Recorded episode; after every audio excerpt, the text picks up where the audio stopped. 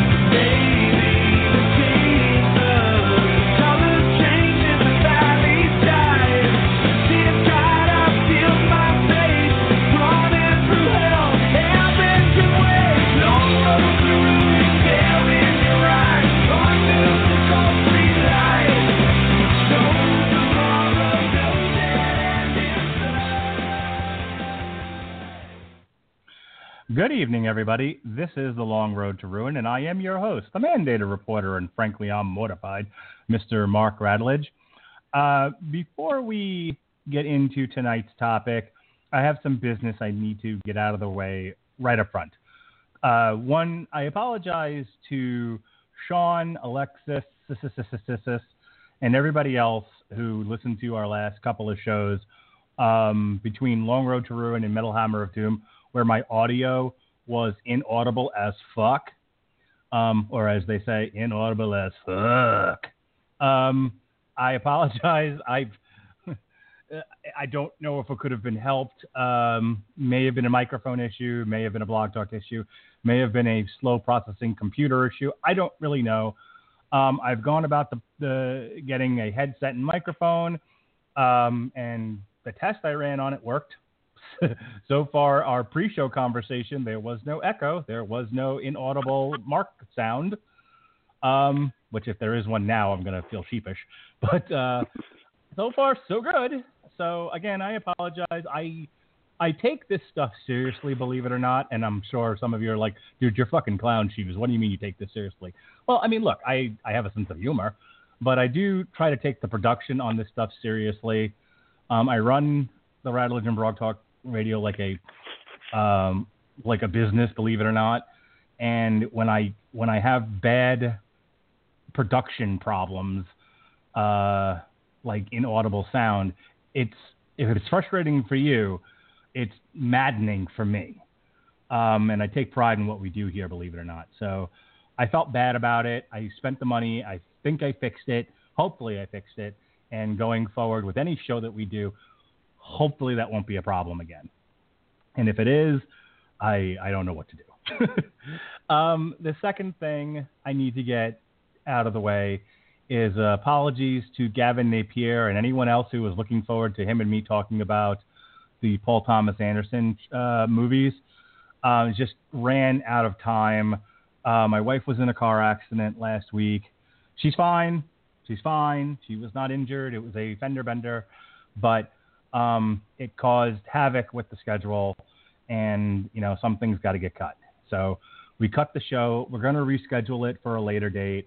Um, we're going to talk. Gavin and I will talk. There will be blood and the master, because God knows I watched half of that movie and have lots of questions. Mostly, why does anyone like this movie? Um, so I, I, I, I owe that to Gavin. I owe that much to him. Um, we'll get it done. I just got to get it rescheduled, probably sometime in early 2017, after the holidays. Excuse me. Uh, and lastly, and after I make this announcement, I'm going to bring on my co-host. This is it. This is it. This is the last long road to ruin. We uh, we did not know this would be the last show when we planned it, uh, and I have to give a quick shout out to Mr. Rocco, superfan James Rocco, who has been asking us to do this uh, Three Flavors Cornetto trilogy for a while now. Uh, he's also been asking us to do um, commentaries on movies. commentaries, yeah.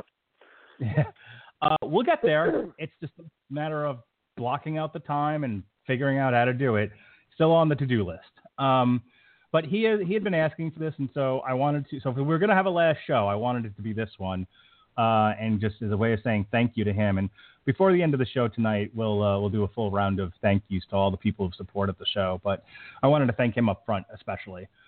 Um, in any case, this is our last show, and uh, that's not the last for me and Sean. Sean will be on our Assassin Damn You Hollywood reviewing Assassin's Creed, and then uh, starting uh, early January, we'll be doing a new show called On Trial.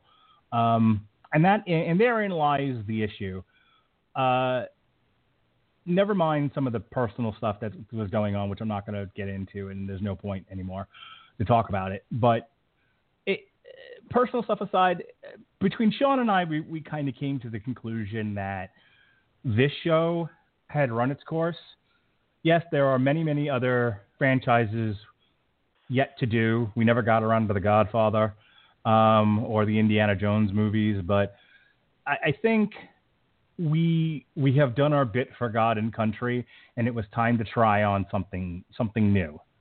Um, Sean and I are both very uh, motivated, creative people, and I think sometimes both of us run in separately and together. Both of us run into the issue of uh, not boredom as such, but wanting to try new challenges, wanting to do something different. Um, you know, the show ran for a while, so I uh, I know for myself, I I wanted to do something a little bit different. Um, and so we came up with On Trial. I'm very excited about it. It was an idea that had been gestating since we looked at the X Men movies earlier this year.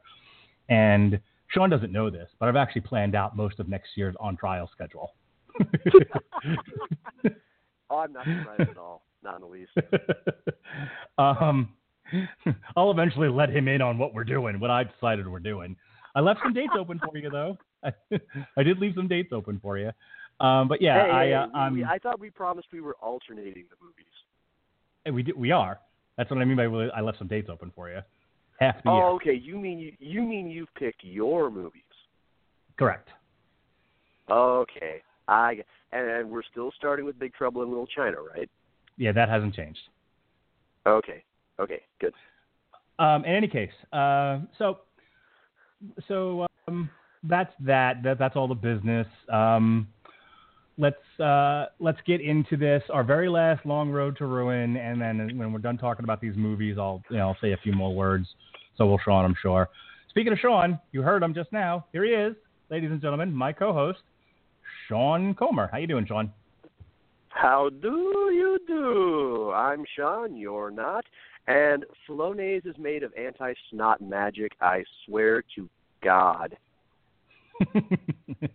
Classy. That's or, uh, that stuff is that stuff is straight up miraculous. I've You know, I've Sean- been sick since this I've been sick since this past weekend. So if you hear me coughing, that's why. But the good news is when I got home Sunday night and right on into Monday morning, I could scarcely breathe through my nose. I don't know what happens at four at about four thousand feet. Um and with all the allergies that was up there and the all all the allergens all them allergies that are up there in that dar Prescott up in them mountains uh, uh but wreaked unholy havoc on me so i'm going to sound a little bit off but uh yeah for starters mark is not kidding he all I do, all I have to do on these podcasts is just show up with my research, my notes, and just uh, for better and for worse, be myself. Mark is the one who messages me and tells me, "Okay, this is what I got laid out for the rest of for the rest of the year. Let me know what you think." And half the time, I've usually got like five other things going on at the same time. So I read it, I look for anything that stands out to me, and otherwise I just say, okay, that's cool, let's do it. And then generally about five minutes later, I'll have to ask him, when are we doing this again? He, he, he is. I am. I am sometimes the J to his Kevin Smith. Yeah. You know, don't don't don't let it bug you. I have a lot of time at work to fuck with my calendar. Um, so when, when I'm not chasing crazy people. All right, let's get into this. Uh, um, so I have a question for you because I, I know you- you've done the research. I assume you have. Yeah. Sure. Uh, and and it's this isn't one where I'm steeped in a lot of the lore. Uh, as a matter of Mhm. fact, I mean, I've, I've seen Shaun of the Dead before. I've seen Hot Fuzz before. I loved both movies, and I'm not a really zombie fan, zombie movie fan, to be honest with you. But I thought Shaun of the Dead was hilarious, and Hot Fuzz probably one of my top 20 favorite movies. I think I I love it. I could watch that on a loop. Um, I've never seen The World's End before yesterday. Um, apparently, Alan Thicke has passed away. Aww. sorry, sorry to bring the tenor of the show down, but you know, I, I feel like I had to acknowledge the the, the beep that just occurred uh, on my desk. Yeah, my wife just sent me a, a, a private message that said Alan Thicke had passed away. That's sad. Oh, not Mr. Seaver. Yeah. We'll always remember you, Mr. Seaver. Um, all right, so best, here we go with the awkward best you could with segue. Mike. and Ben. Um, Oh, oh no, Everyone- no, no, no. I'm just, I'm just, I'm just strictly talking about Kirk Cameron being flaming pants on head nanners. whatever happened to Ben? Did he uh, did he turn out to be anything? Because I don't think he's done anything since Growing Pains. Oh man, you know, I feel like there was some kind of E True Hollywood story uh thing that happened there and I'm just not remembering. The only the only things that I remember about hearing hearing about behind the scenes on Growing Pains were uh Kirk was was Kirk was already blossoming into a fine little bigoted religious nut job then. Uh, Tra- uh, Tracey Gold, I, I will not make a joke about this because uh, hits real close to home with me and a, and a number of people that I love. Uh, was plagued by an eating disorder, Oh, poor thing. and yeah, I yeah I know. And uh, again, I've I, I won't say anything about about that one because uh, ain't anything funny about that. Uh, I will not laugh about it. and I will dress down anybody who tries to make a joke about it. Um, You Uh, you don't have to tell as- me. Some Yeah, some yeah. kid some I just learned tonight that some kid's calling my daughter fat in her classroom, so I had to deal with that tonight. oh so yeah. hell no, Lily. yeah. She's she's what? How old? Uh, she'll be six in January. Oh, okay, yeah. Um, if he were a few years older, I would say let that Brock Lesnar looking kid, son of yours loose on him. I have a funny feeling when he gets of age that that's the sort of thing that will be happening on an ongoing Right. basis. But Um, but uh, but as far as Ben goes, uh, no, I, I mean it's nothing scandalous or anything, but I think I I think I heard that he the actor is gay. I think, or I or I could be thinking of the kid from Who's the Boss, or maybe both of them for all I I know. But I mean, you know, that's you know nothing salacious or anything about it. Just likes guys. Good for him. Um, but no, uh, Alan Thicke. Oh man, Okay. Canada is less one less great great man this evening. But anyway, um, yeah, getting yes, back getting back to getting off that little question. impromptu eulogy. Uh, yeah, you had uh, you had a question about the Cornetto trilogy.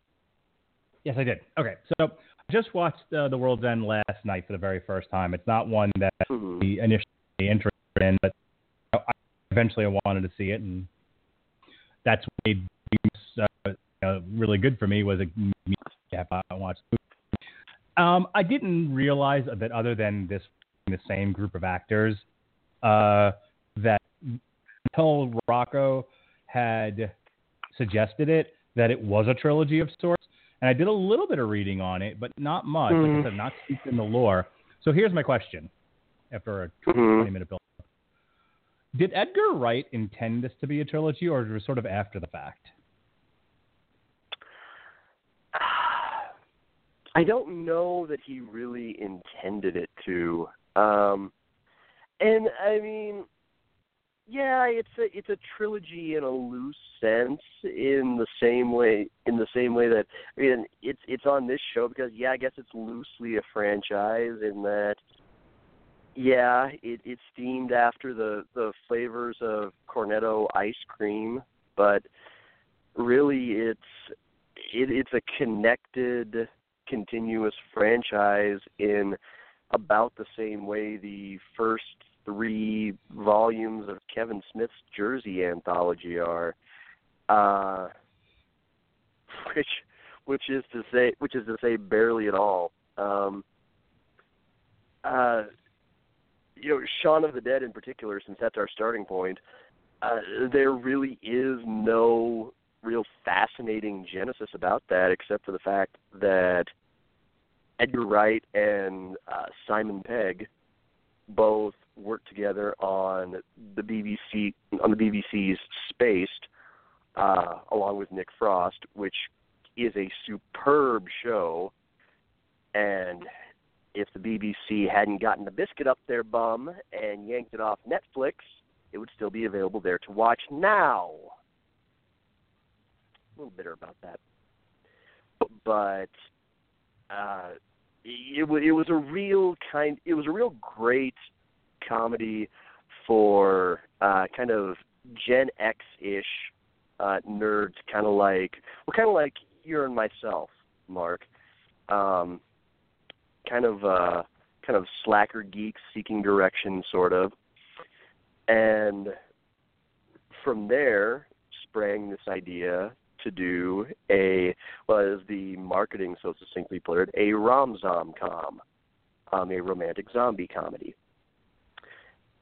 And you know, for a change, I'm not going to blow my wad with my opinions of it right out of the gate, but I'll just say that uh, as far as this one goes, I generally have a very extreme either take it or leave it relationship with uh, the zombie craze. Uh, it's it's everything is either a roaring hit with me, or it's bland, unremarkable, and I haven't the faintest of earthly clues what anybody sees in it. Uh, Hot Fuzz was actually based on a student film that Wright had made, uh, which, uh, judging from the Wikipedia entry, he described as lethal weapon in I, I forget what the name of the village was now. Uh, Sen- Senfordshire, dumb or I don't know. Um, uh, sure enough, one of my first friends from FPG knew the Shire. Yes, let's, let's just call it the Shire. Yeah, um, he said he said it was it, that his his movie was basically supposed to be Lethal Weapon in the Shire, and so what ultimately ended up happening was, like a lot of other films, like Christopher Nolan's Following or uh, James Wan with Saw, uh, it ended up becoming a full, basically a full length feature of feature of its own. It just kind of took off from that. And then I guess they decided, well, we did two. We kind of declared it a trilogy. Guess it's time to close this out, and we ended up getting uh, the World's End. Which the the funniest story about that is the fact that at the time um, Simon Pegg at one point, I guess, were I guess had a conversation with Seth Rogen, who was working on a very similarly titled movie, and it also revolved around a kind of madcap apocalyptic premise, and uh, Seth asked Simon if he would mind retitling his movie uh, which uh, just putting just putting it out there, I hold Seth Rogen in roughly about the same regard as James Franco, which is to say he has one character that he usually plays, and that character has been funny to me. I think about twice. And in Seth's case, I believe that would be Superbad and Pineapple Express. I would throw 40 year old virgin in there, but honestly, I sometimes forget he was even in it, even though he had a major supporting role. But uh, Simon politely told told him, "Well, no, we can't really do that because our title actually refers to a central location that's key to the plot in our movie. And so um Seth ended up titling his I think it's uh This is the End Correct. was what his movie was ultimately called. Yeah. Um yeah, his, his piece of shit comedy uh was ultimately the one that had that had to bend and change all change all its branding, which rightfully so because while I can't say I was overwhelmed by the world's end, uh it was as one would expect when comparing anything Edgar Wright and Simon Pegg and Nick Frost do to anything that Seth Rogen does, uh, the far and away superior movie. So uh, that's uh, that's really about it, though. Uh, strangely, I didn't, I never caught anything that actually said, "Oh yeah, we're here's what we're going to do. We're going to lay this all out. We're going first. It's going to be Shaun of the Dead, and then it's going to be Hot Fuzz, uh, and then we're going, and they we're going to end it all with The World's End. From what I can tell, they made Shaun of the Dead. It ended up being shockingly popular, more so than anybody anticipated. And from there, like it like it happens with with breakout comedy teams like that, the first thing they wanted to know was what else you got. yeah. So Um. Okay, very good. Um, yeah, I, I, it's there are there are definitely some themes that are that run throughout all three movies, especially Shaun of the Dead and The World's End. Hot Fuzz, eh, less so. Um, Shaun of the Dead is is clearly a uh, yes, it is a romantic comedy set in a zombie film, but the whole thing, as near as I can tell, correct me if I'm wrong, uh, is also a sort of a parody, a parody done right, a parody done the way Mel Brooks intended parodies to be, not the way the Wayans brothers intended them to be. Uh, well, yeah, I mean you're you know, you're you're you're not film. you're not you're not wrong, but I think there's I think there's a better way to put it. The way they're all set up is, eh, believe it or not, you know what I like in these three movies too, Mark. And you're not going to believe this. The Marvel Cinematic Universe. No, seriously. Go on. Um, well, because the the reason I say that is because what I love most about the Marvel movies is, and I'll I'll never forget my my good friend Cole Marentet uh, pointing this out to me, and I gave it a moment's thought, and I went, "Hell, you're absolutely right." He said they use superheroes not necessarily as a genre in themselves, but a setting, as a backdrop to tell a story against. And I've I've pointed out the same the same examples a number of times, but I'll go ahead and throw them out there again for our, our first and by the way, way to join the party late, guys, listeners. And that is, for example, uh, you have Avenger. Uh, that's very much uh, an Indiana Jones style historical action epic. Uh, uh, Thor, I tend to view as very much a kind of almost high fantasy. Uh, uh, Iron Man is a tril- is a trilogy of tech thrillers. Uh, Captain America: The Winter Soldier, as opposed to the first Avenger, is a very taut political conspiracy thriller. Ant Man is a heist comedy, so on and so forth. Uh, Guardians of the Galaxy is um, kind of a, a comedic space opera. Uh, probably the closest our generation is ever going to get in theaters to Star Wars. But uh, the Cornetto trilogy kind of does the same thing in each move in each of their three movies, slightly less so with Hot Fuzz, but with with Shaun of the Dead, and I'll just kind of go through each of them as we get to them. With Shaun of the Dead, you have a zombie apocalypse as the backdrop to a very relatable story when you take the time to really connect to it. And that's the story of a man who's been sleepwalking through his life with very little ambition, nothing to look forward to. And all of a sudden, he looks around him one day and finds himself a man apart and not really sure entirely how to survive because one by one, he's losing out on the survivors who are even remotely like him until he's got no one but him but himself, his best friend, and his long suffering, impatient girlfriend pull him through.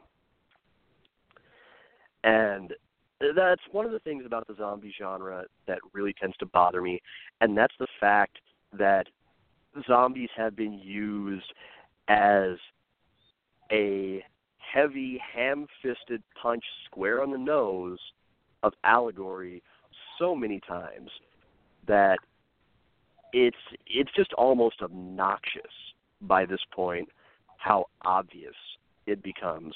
Uh, going clear back to George A. Romero's Night of the Living Dead, uh, they were an allegory for racism and fear and prejudice. Uh, uh okay, um, with Dawn of the Dead, uh, he not so subtly used them to, I guess, kind of take some of the piss out of uh, rampant consumerism. With uh, oh, the fuck's the one I'm thinking of? Uh, the last one that he did, the, the really shitty one that's centered on a big luxury tower, Land of the Dead. That's it. Uh, you got elements of segregated classism, and other movies have have tried to do the same shit, but like you said before, it's it's an attempt to do a parody, but it's a parody with heart. And when American movies try to do parody, you know, it's it is very much the American way. We we cannot wait to flop out our big red, white, and blue dick and wave it and wave it in your face and show you how proud we are we are of it. Uh, when we do a when we do a parody, we absolutely think it's the most brilliant goddamn thing ever made. As so much so that we can't wait to enthusiastically explain the brilliance behind every single joke we're putting up on screen. We we can't wait to show you how many things we can reference in 90 minutes to 2 hours because oh my god, it is going to be an orgasm of satire. Only it isn't. Um, I mean, funny. Sorry, go ahead. I was going to say uh, Edgar Wright and, and Simon Pegg, uh, in particular, when they decide to satirize something, oh yeah, there, there's references aplenty. I mean, Hot Fuzz, which we'll talk about in a few minutes, uh, contains references uh, both kind of in terms of incidental clips playing in the background, DVD covers, and just little winking homages to more than 100 different action movies. Uh, but it's something that's really done in a very sly manner. Well, in, in Hot Fuzz's case, especially since as as both Simon and Simon and uh, Edgar noted, England doesn't really have any quintessential action cop. So it's sort of it's sort of them kind of having a little fun with it from the outside looking in on something that that isn't really theirs. So, but yeah, it, it's that it's that kind of that that smart subtlety about it that they they they tend to kind of give the audience a little more credit that they'll get the joke and don't need it kind of crammed down their craw. It's funny you mentioned uh, the difference between like American comedies and some of the. I was talking to my friend about this uh, bef- uh, earlier. I said we were talking about, and I and I don't want to get sidetracked into a long discussion about this because once was enough this past summer, but I, I needed it to make a point.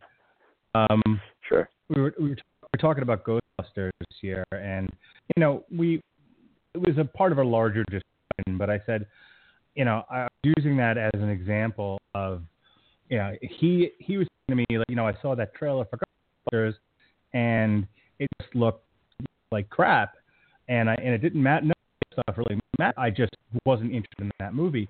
And I said, you know, but here's here's the thing. The trailer for Ghostbusters that was no different than any of the American comedy trailers you see these days. Occasionally, you have Jack. For the most part, in America, why Robert and I don't review them on Damn You Hollywood is it's gag set up gag. Everybody acts like clowns that you know aren't even remote relatable in any real life situation, and the trailers are cut that way. So if you so the example I was giving in comparison were, you know, if you look at uh, Why Him, the Bryan Cranston movie with James Franco, where his daughter's dating the, the the Facebook guy and he's a weirdo, um, and Office Christmas Party. Those are two big comedies that are out right now. They're both cut the same way, and they look like garbage. And if you would, the example I used was if instead of Ghostbusters, they had decided they were going to call the movie Ghost Bitches, and had no association with the original movie at all. It was a brand new thing, and cut the same exact trailer, it wouldn't have garnered even half. It would have looked like your typical American shit comedy, but it had a franchise attached to it and sacred some, and people got now. I'm looking at people who legitimately look at this this shit other way to look at. That's that's all they're but there were definitely people who who have they call any Ghostbusters based on the fact that, that you me seeing a lot of American comedy and thinking this is good. people don't like them. They well make money. Um, you have the occasional one, like I said. I last Amy Schumer comic came out uh, that, that just in it. Was actually very well written. That wasn't set gag gag gag. You know, the comedy was inherent in the, the, the way the characters were interacting, and it wasn't just try to shove as many laughs in a five minute period as you can. Um, and that's to link this back to Shaun of the Dead. That was my was instead of putting the comedy down your throat the way American comedy, modern American comedy does, um, you know, your Will Smith comedies for the most part, the the, the laughs were very natural. There was a lot of dude sort of uh, like straight lines being delivered, but they were delivered in like in, in interesting scenarios. So every time a character got read on, which is not like you know, it's not crazy in the movie. Um, it, you know, it's a line that's being delivered of about a very obvious thing, but it's hysterical to me. You know, just in the middle, in the middle of this nonsense that's going on, people are noticing he has red on his shirt. Hmm. That's to me. Um, and that's a small example of things. Um, I mean, some and some are a little setup guy. You know, uh, him defending uh, the Nick Frost character, and, and as soon as he's done defending him, Nick Frost closes any cunt on a a little gaggy, a little setup, a little gaggy, but it's okay, it's okay to do that in small doses. One is in your comedies, to have, like I said, the last come naturally over of uh, over the course of the the plot being developed and the characters being developed. And uh, and not just set up on. Hey, Mark. Yeah. I got good news and I got bad news. Okay. The good news is the Echo, merciful, Jesus roasting on a stick over an open fire is gone. I have not heard it once. It has not thrown me off. The bad news is I struggled to maintain most to maintain most of everything you said, although I agree with everything that I could pick that I could pick up because the call has been warbling in and out for the last several minutes and I've been waiting for it to get to get better. Um uh, let me ask you something. Is my reception coming through okay? You're fine. Occasionally you get a little fish fully, but um, for the most part, you. Yeah, see it's I'm to I'm to duck out real quick and try to re and try to rejoin the call in just a second because I don't know what the don't know what the deal is. Um this only seems to happen when I'm doing calls with blog with blog talk. And it was fine when we were doing doing the pre-show. It was fine during the first part of the show but now all of a sudden it's going all wonky and I have no idea what's going on.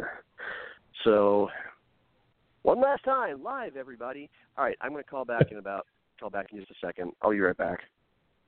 Okay. Um, while Sean takes a quick uh, break and dials back in, uh, let me quick do a very very quick plot synopsis of this thing, uh, as we do, just you know, in case you haven't seen these movies. Uh, so, in 50 words or less, I'm not going to go beat by beat by beat, but basically, uh, as she was pointing out, you have one hand uh, a situation you have a character, uh, Simon as you will, uh, who is sort of down on his luck. He's, as Sean, he is sleepwalking life. Um, he lives with uh, one roommate, and then the Nick Frost character has sort of just been sleeping on the couch uh, and, and the guest that won't leave. Uh, the movie begins with his with his relationship in turmoil. Um, and by the way this is this is much better I don't know what happened there but may just be a thing. Just you know, when it starts to get wonky, one of us has to dial back in. Happens with Jesse all the time. Um, in any case, okay, that helps uh, I also try to be a little bit more still. I don't know if that's affecting things at all, but I, it might that that you know me moving around a lot might also be messing with the mic. In any case, uh, so Wait, actually, I think I, I think I I think I might have just figured out what it might might be. Um, I'm at yeah, I am out I am outside right now, um, but I think maybe it might be picking up ambient noise or something when I don't have when I don't have the call muted while you're talking. So what I'm going to do is God knows I shouldn't have to going to mute the call so you're not picking up anything from my end while you're talking and see if maybe that helps. I, I'm kids. I am throwing science at the wall and seeing what sticks here. Um, so, so go right ahead. I'm gonna hit. I'm gonna hit mute and just keep talking. Okay. So what we hear at the beginning is uh, Sean Sean's relationship in turmoil with his girlfriend. Um, the it's a tale is all the time. The girl is expecting the guy. The guy is not quite ready to give more. Doesn't want the relationship to end, but is just sort of. Uh, she ends up breaking up with him. We have another character who's her best friend, who's secretly in love with her, but girlfriend, uh, which we'll learn about over the course of the movie. Uh, and that takes us to kind of the first beat of Dawn of the Dead departure, a slight move away from this comedy, you know, guy in the in the midst of trying to figure out his life and figure out how to win his girlfriend to deal with zombies. And again, this is where such a big difference between American and, and British uh, comedy for the most part. Humor is you have these, these zombies that show up at the character's home, and they first they don't realize what it is they're doing. They think they're with drugs. Uh, then the woman falls on a on a pole and and it impales her, and they realize, well, she's she's also not quite a lot. They don't quite know what to make of it. And then they just start to deal with problems with with tools they have at hand. Of course, very adequately, but you know they they, they make do, and it's built. You know, they start with like this rotten stuff at them. That's a and I'll tell you uh, again one of the funniest bits is in, is in the subtleties, like getting of records together. Now, as somebody who hosts his own record review show, uh, you know, metal specifically, the Metal Hammer Room Wednesdays at nine o'clock on on the Radulich Broadcasting Network. Um, as somebody who is a huge fan of music, absolutely see myself, you know, to throw record zombies, throw that one, not that one, not that one, not that one, not that one, that one's fine. And some of the choices they picked were really funny to me. Uh, and then just getting fed up with the whole thing, going into going into the shed and grabbing what looked to be like a cricket bat and uh, a shovel. And the movie just sort of goes on from there. Um, as far as directing and style, there's a lot of cuts, a lot of close-ups, a lot of repetition. This is something that will happen in and the world's end all, it, it very much is Edgar Wright thing. Uh, they realize that the zombies have sort of overtaken. You got to make sure that the girlfriend is safe, mom is safe. They got to place and wait for this whole. And that's the thread that takes us to uh, the major once all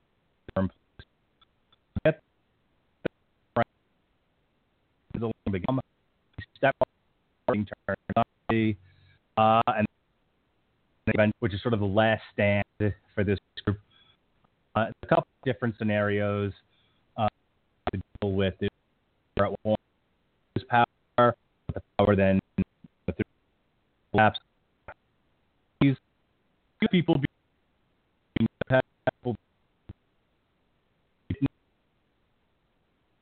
in the street and then they're caved uh, by bus uh, they are the last two remaining. Uh,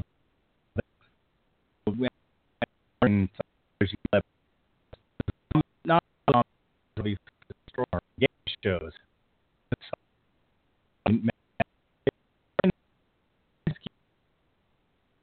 Dealing with the romantic comedy tropes, the relationship tropes, and the zombie tropes is the magic that makes this movie work so well.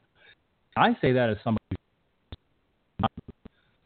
um, I watched two of them. They're okay. They're one of those that are higher and movies. The heart of a good movie.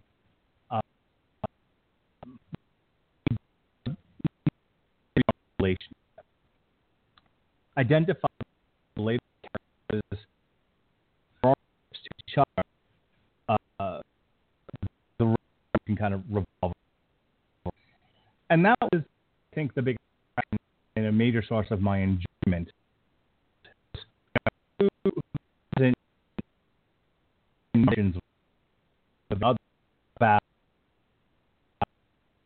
you know, wanting more and feeling, you know, wanting more, or Still on mute. Can you hear me? There you go. Can hear you. I figured out what the pro. I think I figured out what the problem is. I don't think it's. You're you're using Skype, right?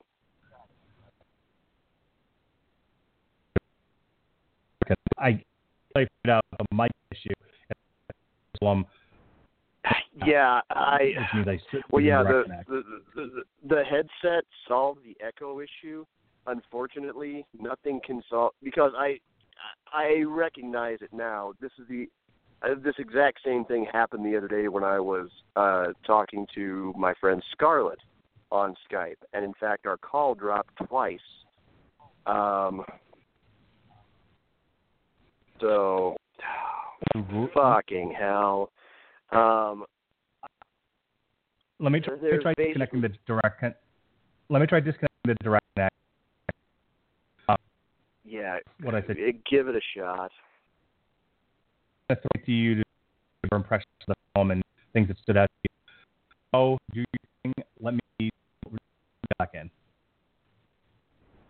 Okay. Um,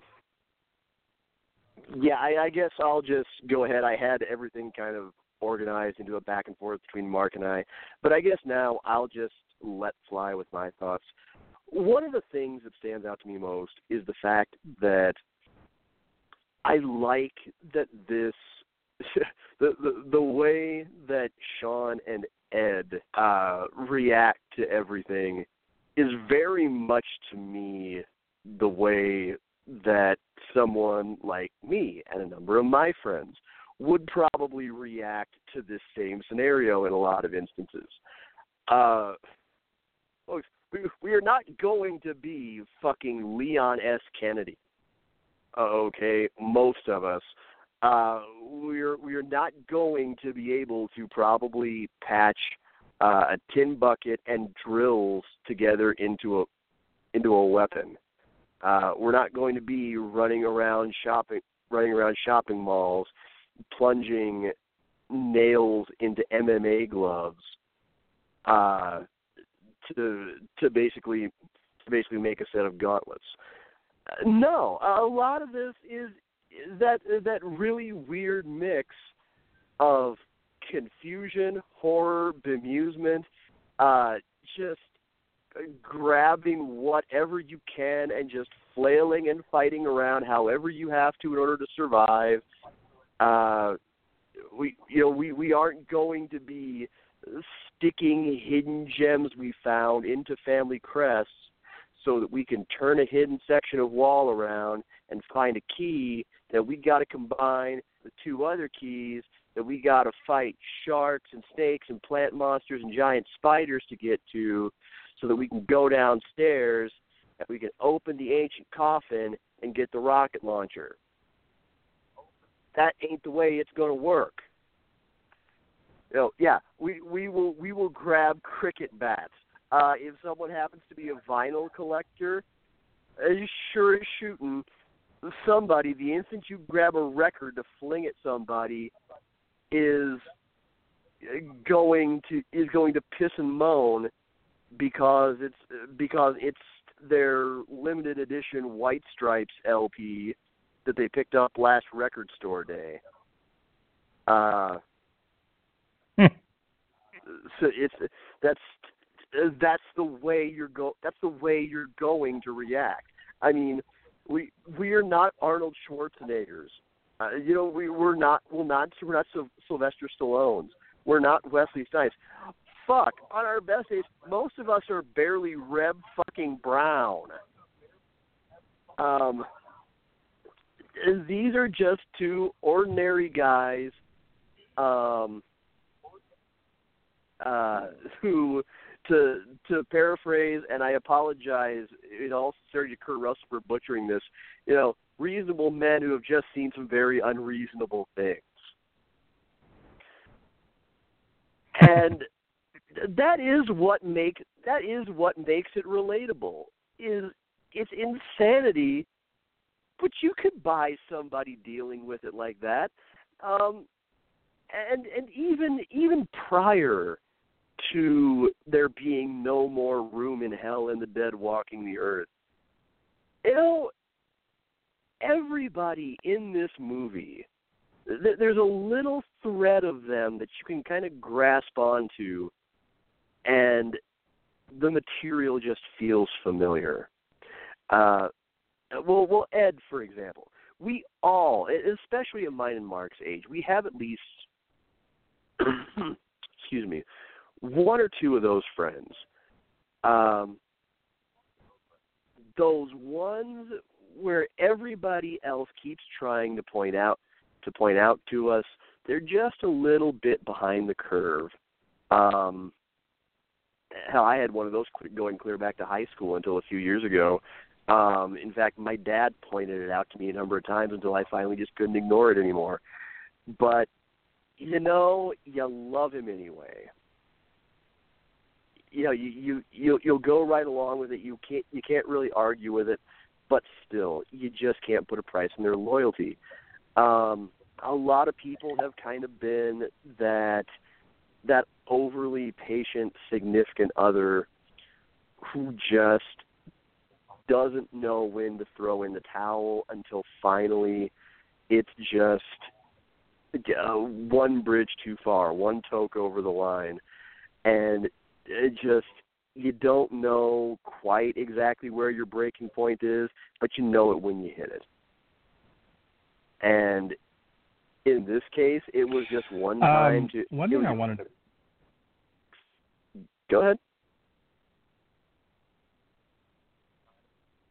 Go ahead, Mark. Mark. Uh, no, I was letting you finish. Um, yeah, I know. I was trying to tell you. Go oh, ahead. Hello. I'm here. Okay. Oh, hi, Mark. Um, yeah, one thing I, I wanted to point out was, uh, what is that another thing that came very natural from the movie, and, and it, you you you started was how you know yes these are ordinary guys put in extraordinary circumstances, which is you know usually a recipe for a pretty good film, and it in, in the best way they know how, just sort of things out of their ass or the shed as it may be. But interesting things I found of the film where Sean is somewhat rising to the challenge and he you know and he's coming up with ideas Mm. and you know everything that, that the girlfriend wanted in him is starting to is starting to bubble out of him and it's coming very naturally. He's going on instinct, but his instincts are sort of guiding them in what would appear to be the right direction. And then just as quickly as you start to see these sort of personal triumphs and him getting this sort of air of confidence apart. and he even and he even says the movie, he's like, I couldn't I failed anybody. And you know, and I think the line is something along the lines of look, the, the, the, what could you possibly do in, in these terrible circumstances? You you at least had an idea. You tried to lead, and that's all I've ever asked of you. And I thought that was important because again, a lot I of know, movies go too far direction where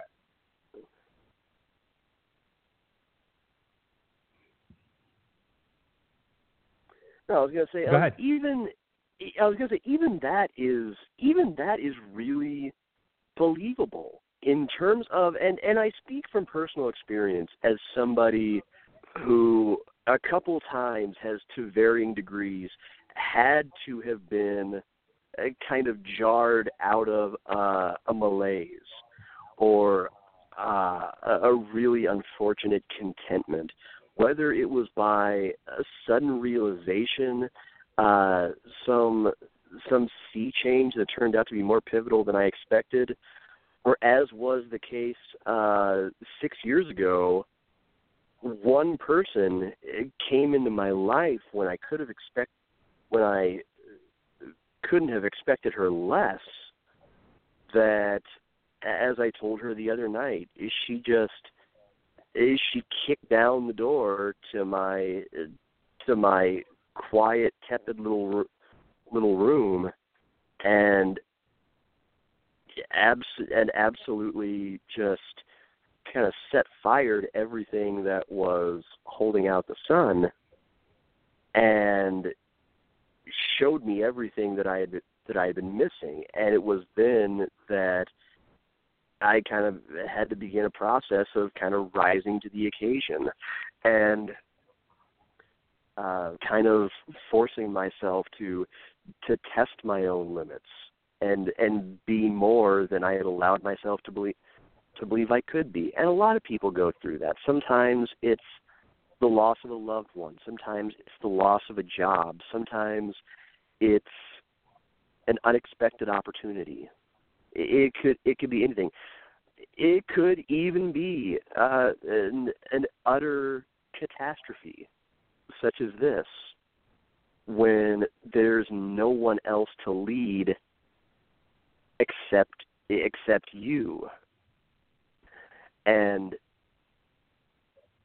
it's it's one of those things. Well, another example of of a zombie franchise that I, I just I can't I can't invest myself in the show anyway. I I love the source material and I love the Telltale video games, but The Walking Dead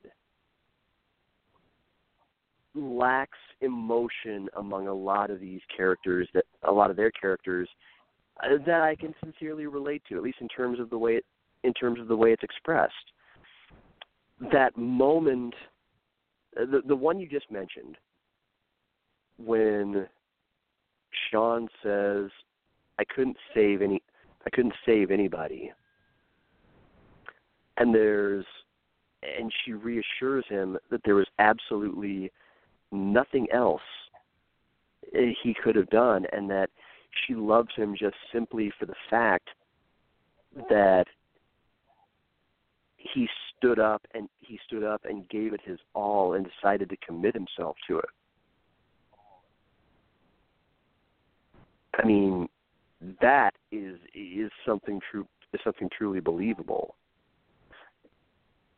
Um, not just everybody sort sort of walking around sporting the the same grimy the same grimy scowls and uh Norman Reedus always looks like he just smelled a wet fart and uh Rick Grimes looks progressively more and more like a lost member of the Wyatt family.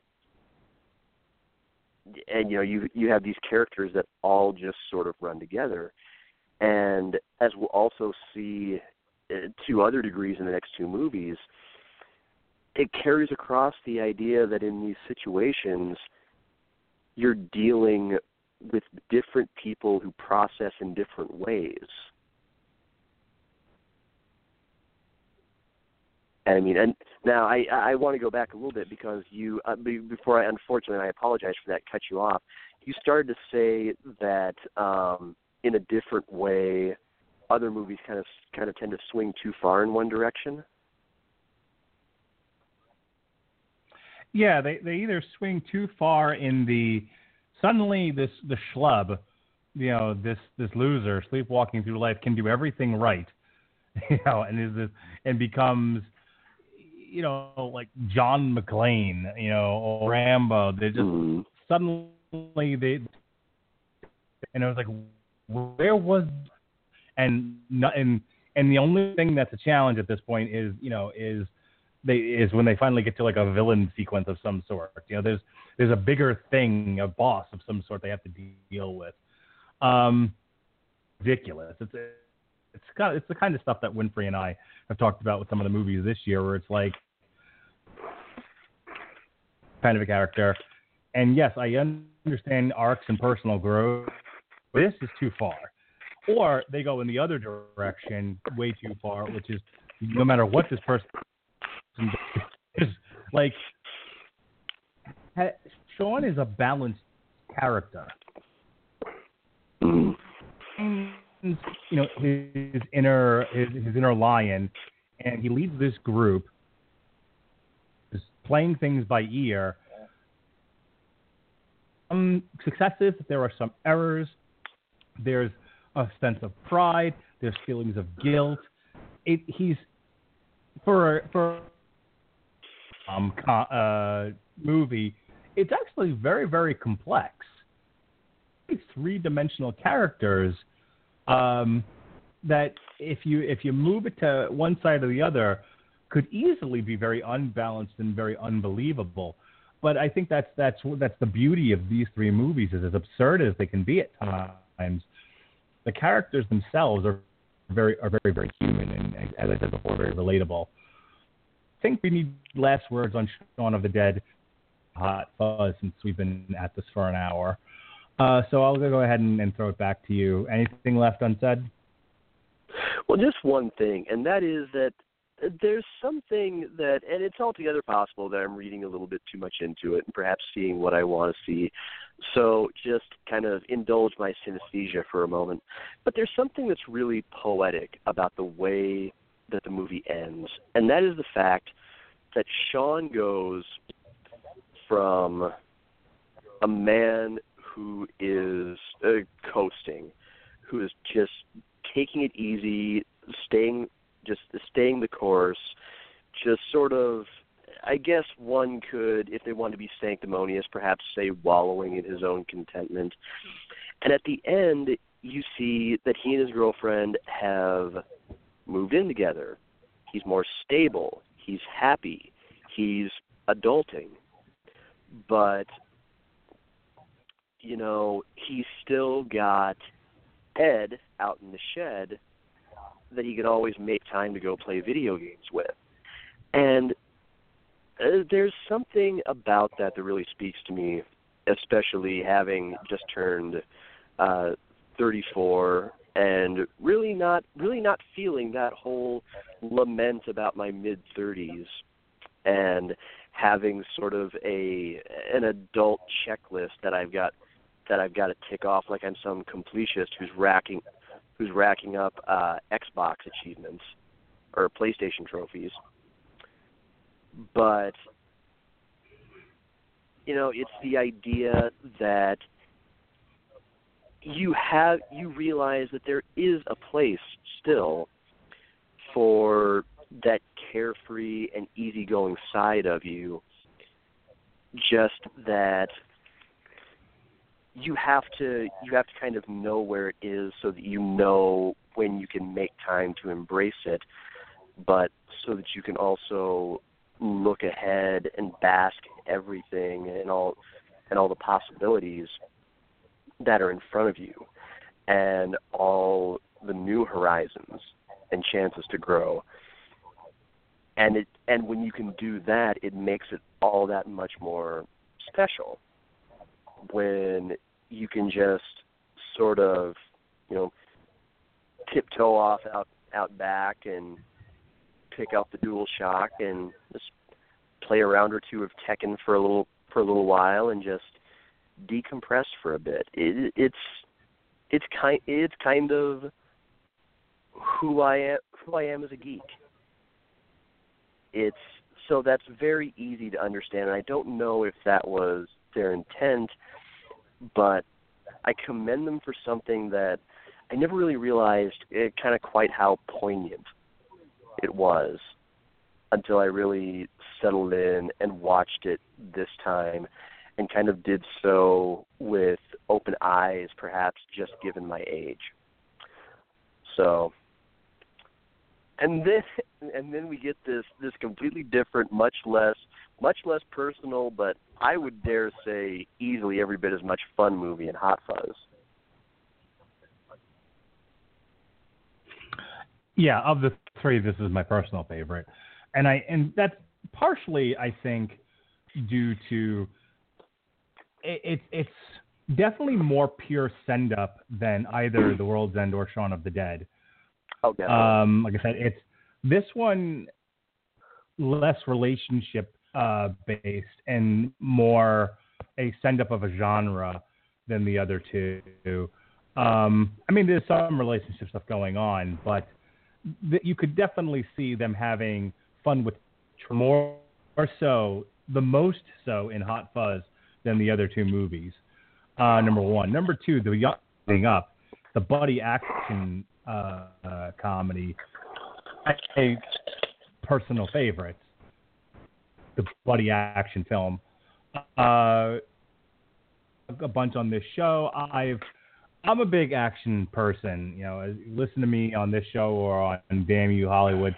I've talked a great deal about my love for action movies, disaster movies, comic book movies. It draws me to the theater more uh, more so than any other of uh, genres. I love them, and hot, when I saw Hot Fuzz the first time in the theaters, I laughed my ass off because I could recognize a lot of the ending up, um, a lot of the a lot of the the jokes they were making at the expense of the genre itself were were very very funny to me. You know, this movie than in either of the other two. Not only that, I thought the idea itself of um, appreciate it more. personal thing. I don't I don't I don't know if that's that there's an idea of suddenly you wake up and your home has been overtaken by zombies, or in the other case, you you go back home again, uh, only to find out half your town has been replaced by robots. Blank. You know, that, that actually, or not that box, whatever the hell they brings call to, them. That actually brings to mind a Um, question I'd like to ask you, though. Um, do you think Sure. that it feels a little bit different in part because American, in a way, American action buddy cop movies are really kind of a product of our culture, and there are a lot of aspects to that that really just kind of don't uh, don't translate over to over to to British culture. Um,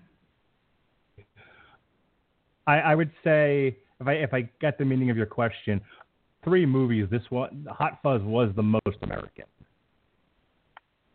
Are very British, and The World's End is the most British. Um, about kind of doing an office thing with any one of these, you know, in terms of well, here's the British version. Now give me an American version of the very same movie. Okay, Shaun of the Dead. You could take the same premise and put it just about anywhere in America and have result. Mm-hmm. Um, Hot Fuzz in, in, in England at all. You could have done that and been the jokes about guns, basically. Uh, it's more funny to me. It was more funny the idea of suddenly he he shows up in town on a white horse and that he pulled out of the evidence closet. There couldn't have been a more American image. I think my, my daughter came home as I was watching the end of Hot Fuzz from school, and she was like, "Why?" Like, well, the sheriff come back to reclaim the town. Really, that's what's going on here, and and that's what that's an homage to. Um, you know, but like I said, th- this idea of one man versus an entire town full of guns, that's a American idea. And then like the world's end, you know, the idea of the one guy that never grew up uh, once he got out, you know, who peaked in high school, uh, getting his friends to come back round the route from one last route. That in America too, but I, I felt like it was funnier because it took place uh, in in England. And I and I guess that's that's subjective. You know, your mileage may vary uh, uh, on that, but of them all, all most translatable to an American audience. I mean, you could not get what Hot Fuzz was about uh, as an American movie killer. Um, I think I answered your question. Well, a, a little bit because I mean Um, the, the way I see it is the, the way it kind of breaks down is it starts with um, with Angel. Um, his his whole thing is he's basically being shuffled off uh, against his will from London because he's too good at his job. Uh, it's it's a very quirky take on on the more American action movie trope of the, the one we've made fun of so many ti- times. Uh, kind of, damn it, McBain, you're a loose cannon, but you get the job done. Uh, you know, the the, Right. the guy who's not too good. Yeah, the the guy who's not too good at his so much too, you know, too good at his job that he's making everyone look bad. It's the fact that they want to get rid of you know McBain or or Axel Foley or Harry Callahan uh, because they look on them as being fucking liabilities. And obviously, Right.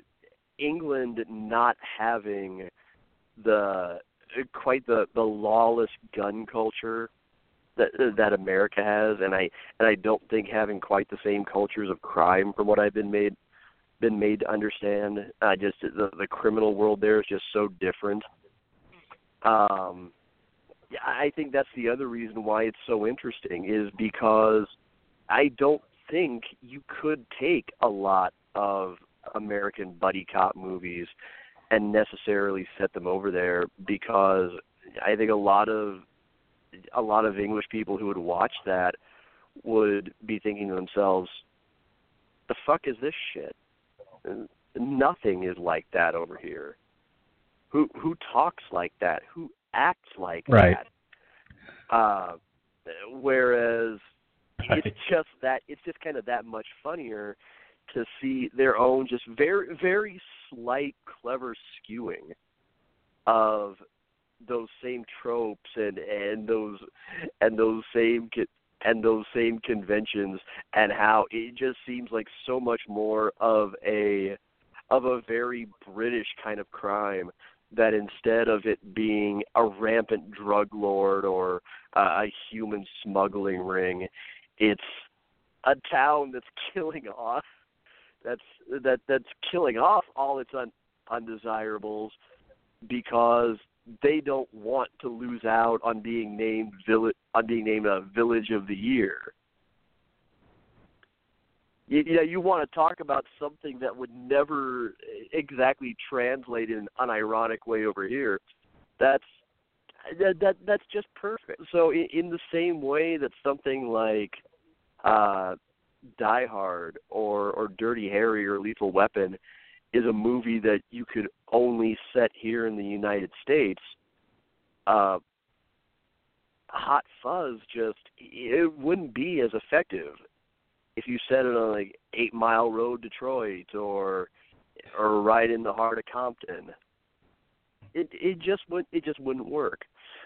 So it's it really is just kind of everything right in the right place. Well, right down to the fact that uh, even the title, believe it or not, it is perfect is purposely nonsensical.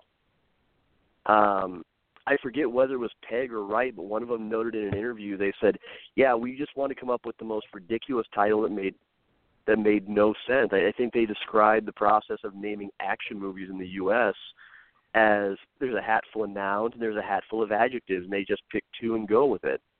And it didn't matter if it made any sense with the movie. That was how you get titles like like Point Break and Executive Decision. So, hence they just they just kind of went, One of the great uh, one of the great super cop movies of all times, Super Fuzz. Remember that? I don't remember Super Fuzz, but I remember the movie Super Cop. Fuzz. Um, it was a cop. Very, very, very early '80s. I don't know if you can even find this on like digital video or anything anymore. Uh, but I remember when I was a kid. Was actually, God, I, I actually remember this very, very distinctly. Like, he had these superpowers, and they wouldn't work if he was looking at yellow. Anywho, um, so one of the one of the great things about Hot Fuzz, I mean, you were you were talking about the very un-American thing, a very British thing that this town would kill undesirables for no other reason than trying to maintain the beauty and the aesthetic of the, of their of their little village, their quiet, sleepy little village. Um, because you have the the chief, whose wife uh, was it like she killed herself um, because of the way the town was going, and sort of drove him to want to take these extreme measures to use that aesthetic again. But he's really driven by something personal, with the loss of his wife. Um, everybody else in the town may have uh, sort of a, a surface, you know, hey, we just don't want to lose our prestige motivation. The contrast of that with the initial assertion that it was a land grab.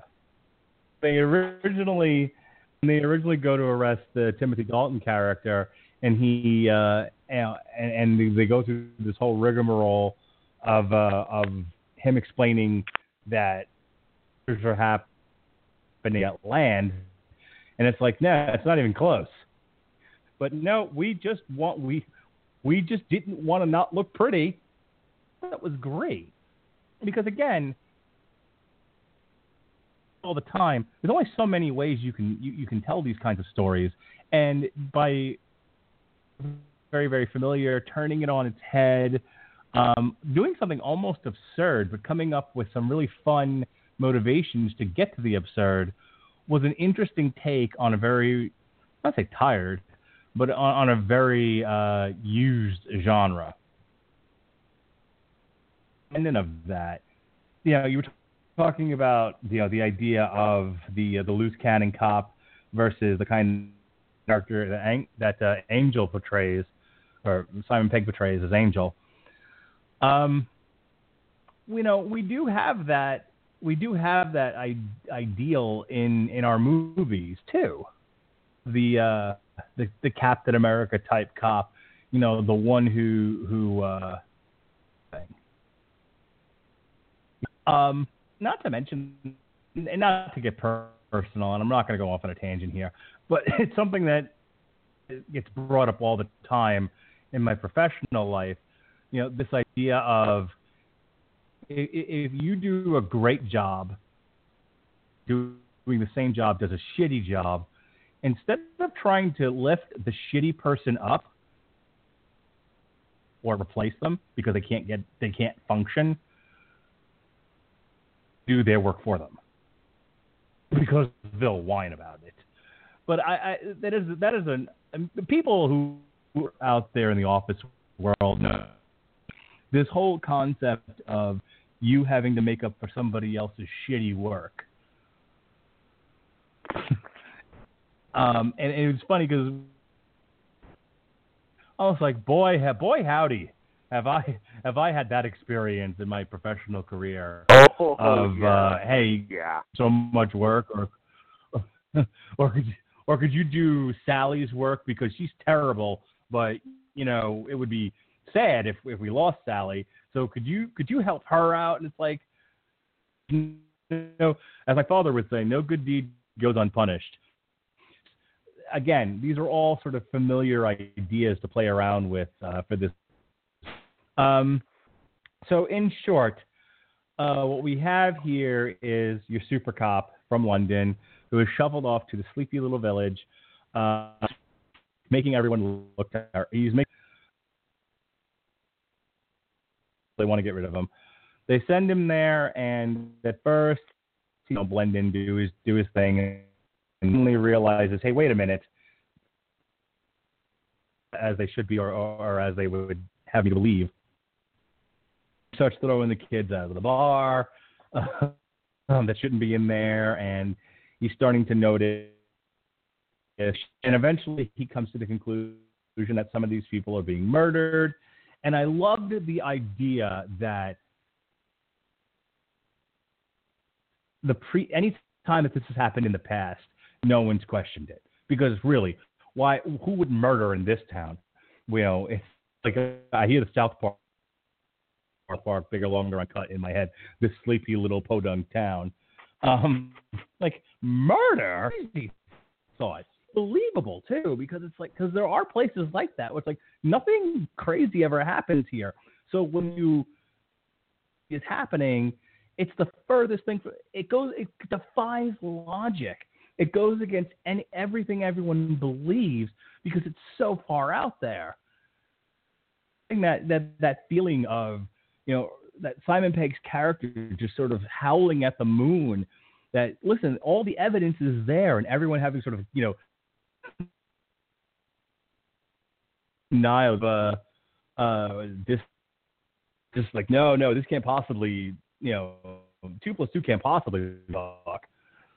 Um, you know, you have after another, and, and you know he's trying to get the other police that are not in on it uh, to to believe him, and they all think he's a douche nozzle too, and they won't cooperate. Thing after another, and finally things come to a head, and he realizes that it's not just one person; it's a group of people, and that brings us to the conclusion of the movie, where you know they they, they tell him this wasn't about land, it's about we be pretty, oh so pretty. Um, and then we have the fucking gunfight in the street Nick Frost to, uh, you know, he wants to be you know, an action cop. Um, and uh, you know, and he makes for a good sidekick in this. He doesn't do much more than be be a sidekick. But he has a fun speech at the end. Stay. it, it threw me. I forgot how the movie ended, and it really does like throw you for a loop when you know when you they've taken out the town, they've processed everybody. There's that whole sequence where they're, you know, they're buddies fingerprints and photo and everything, and they're all funning around at the end. Um, you know, he's sort of very mundane. We have shit tons of paperwork to do. Never, you never see that in any like, other than The Wire. There's never any discussion of just how much needs to happen in your average arrest at work all the time somebody that gets brought in on like a simple trespass, deputy or the has to sit at a desk and write a report, you know, that takes up like, and that's again for a simple trespass. You know, they'd be there for hours. So it, it what me was that sort of surprise ending of the uh, the first examiner coming out with the gun, and and then good old Chekhov's gun. They set this up earlier in the movie with the sea mine. Goes into the closet, the sea mine falls on him and blows the whole place up. It's like, wow, really? Like, did the movie really need that at the end? I guess so. I guess that's that's cool. And you get the false ending of you think the Nick Frost character is dead. Number one, he took a bullet in the chest. Uh, number two, then they blew the place up. Um, you know, they have the fake out ending, and then uh, of course, the London he stays, and they they move on from there. So uh, you know, overall, one criticism of Hot Fuzz, and this just this might just be a subjective. I felt like none, except for maybe the woman who's just kind of you know there for laughs. But like the two detectives, I thought that, that there was they were too negative. Like there was nothing positive about them.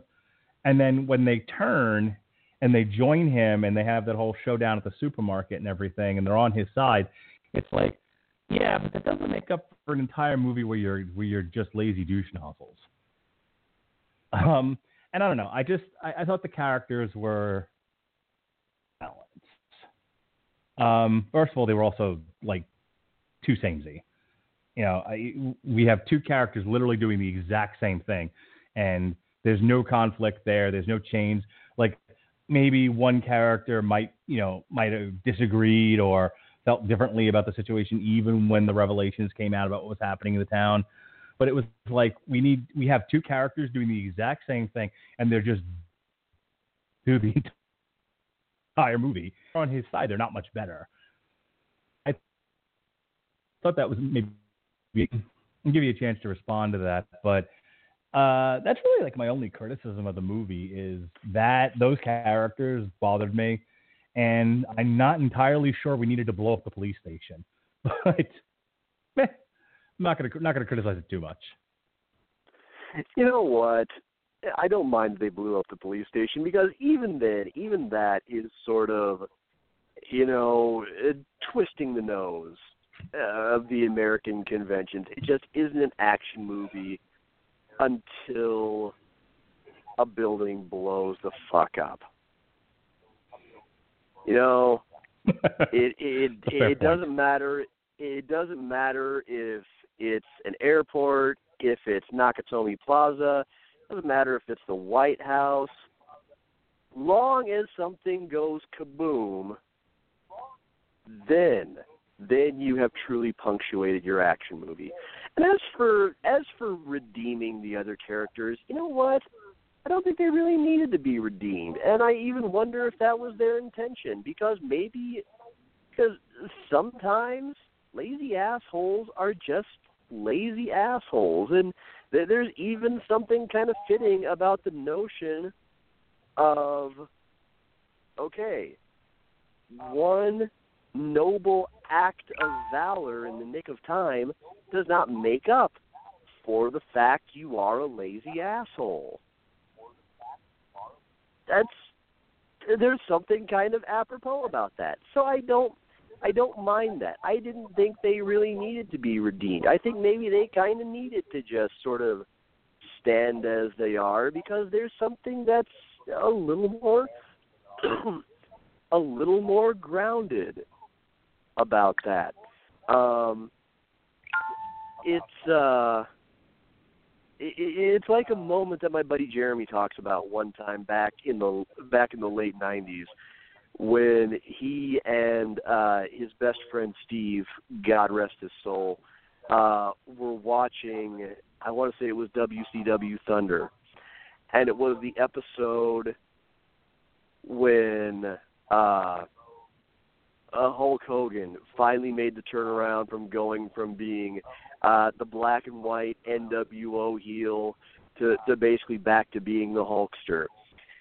And uh, he started out the show in the black and white, and there then there was the big pivotal moment where all of a sudden he he basically uh, cut a face promo and turned again. And at the end of the show, when he comes out for the main event tag match, he's wearing the red and yellow, and either uh, Tony Schiavone or Mike Tenay are, are just yeah, having a good old double towel splooge in their pants, screaming, Hulk Hogan is back! Hulkamania is back!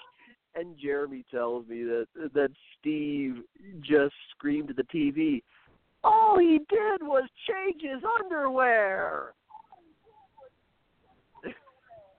um, so I don't know. I, I think I, I think that would kind would kind of about have been my reaction if they had tried to play it, tried to sincerely play it off, like, oh, okay, now they're going to show up when they're needed. They're going to be the cavalry.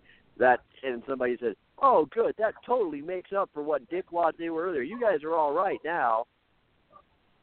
No, no, no, no. That doesn't make up for everything else. if if, I totally if, if get Don, what you're saying, and I don't necessarily if, disagree if Donald with you. Trump, if Donald Trump springs for your Starbucks, that does not mean he never said grab her by the pussy. Fuck your Trump cup. Yes. I don't disagree with you. Here would be my only counterpoint. While I would agree that realistically, no, you know, you you you don't get to make up for a world of, of shittiness in one in one act, uh, mm-hmm. no matter how big the act is.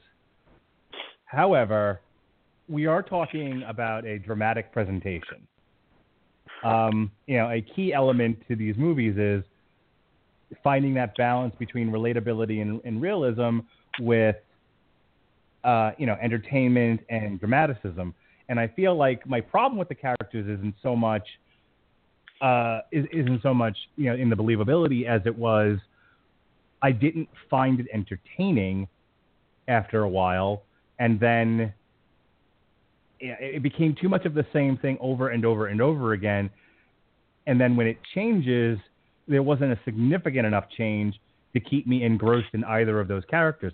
And and before, before you say yeah, but they weren't even the stars of the thing, they're still there. They play a major role. Of all the people that he has to deal with in that town, he deals with those two detectives, you know, as far as the secondary characters, the most.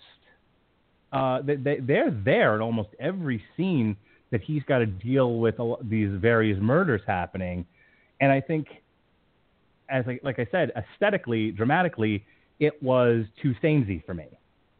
That that's what I'm I'm getting at. It was like, well, what else are we going to do with these images on the screen to to keep this interesting? But again, I you're that that that that might just be me. Um,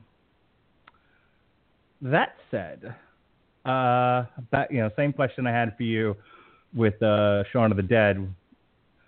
What uh, what other standout things were there for you in Hot Fuzz? And is there anything left about this movie that you want to talk about? I think we nailed pretty much everything.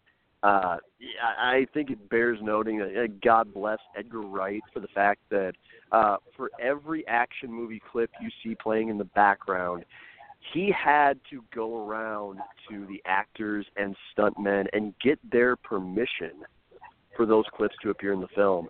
Uh, he had to pay uh, rights to the studios uh, for every DVD clip, DVD cover that popped up in the background. So man, that's a lot of trouble to go to.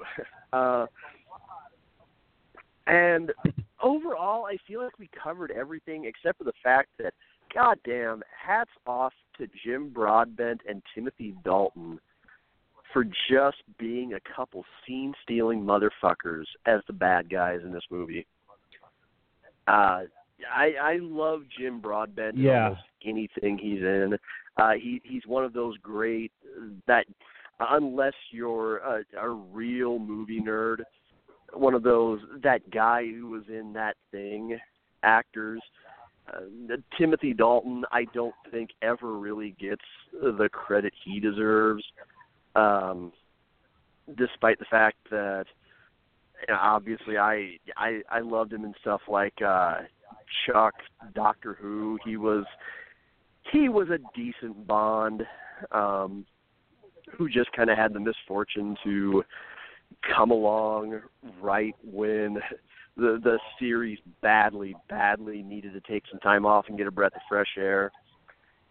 But eh, he he was really an I think want to say a red herring bad guy because uh he he was kind of a perfect obvious guy to sort of head up the the, the conspiracy of the the NWA with the other townspeople. So, no. Otherwise, I, I think I, I Um, think it's a it's a virtually perfect parody. It's a nearly perfect comedy, and I would agree that it's far and away, even if it's not the most personal, exactly the the the best movie of the trilogy, and that's only because I gotta say the world's end for as well intentioned as it was it just feels awkward out of place and i'm not really sure that's and this is how i would have wanted this trilogy to end Yeah, we, we need to talk about that. And let me right up front say when I when I I had forgotten what this movie was about to be perfectly honest with you, and I I I knew I needed to watch it for this, and that was fine. I was okay with that. Um, and I and like I said, I never having never seen it before, it was one of those ones that I, I eventually wanted to see. But I distinctly remembered once they, I completely had forgotten what the twist was in this movie. What a twist! uh, you know, regarding the aliens and the robots and whatnot. So when that reveal happens, I'm like, oh yeah, that. Now I remember why I didn't want to see this in the fucking first place because I thought the premise was really stupid. Um, which you know that might be heresy to some people, but I'm you know I'm entitled to my opinions. God damn it. Um, and I and I really did think the idea of a pub crawl robot invasion, robot slash alien invasion was like, uh, I pass. This is not interesting to me. Now, I have been wrong before. I they're just shocking, I know, but I have uh, been resistant to some movies in the past, and have found out that I was wrongfully resistant, and ended up really liking them. The element of the world end that I really liked had nothing to do with the stupid robots, and I actually felt it was kind of a distraction uh, from what were some of the best parts of the movie because the the some of the ideas in Shaun of the Dead, well, well developed nicely and portrayed on screen very well, um, still took somewhat of a backseat to fucking zombies. And the world's end the relationship stuff and the personal growth stuff in the movie is so strong and something I don't want to make it seem like uh like some of what they're struggling with were my own personal struggles because that would be a lie. But I I did get a sense of some of those struggles. You know, the I the, the idea of the the boy who, the Peter Pan, the boy that won't grow up, who is desperately clinging to the best years of, of his life and those memories, um, and has also become somewhat of a big shitbag. The guy who seemingly has everything, but really has nothing.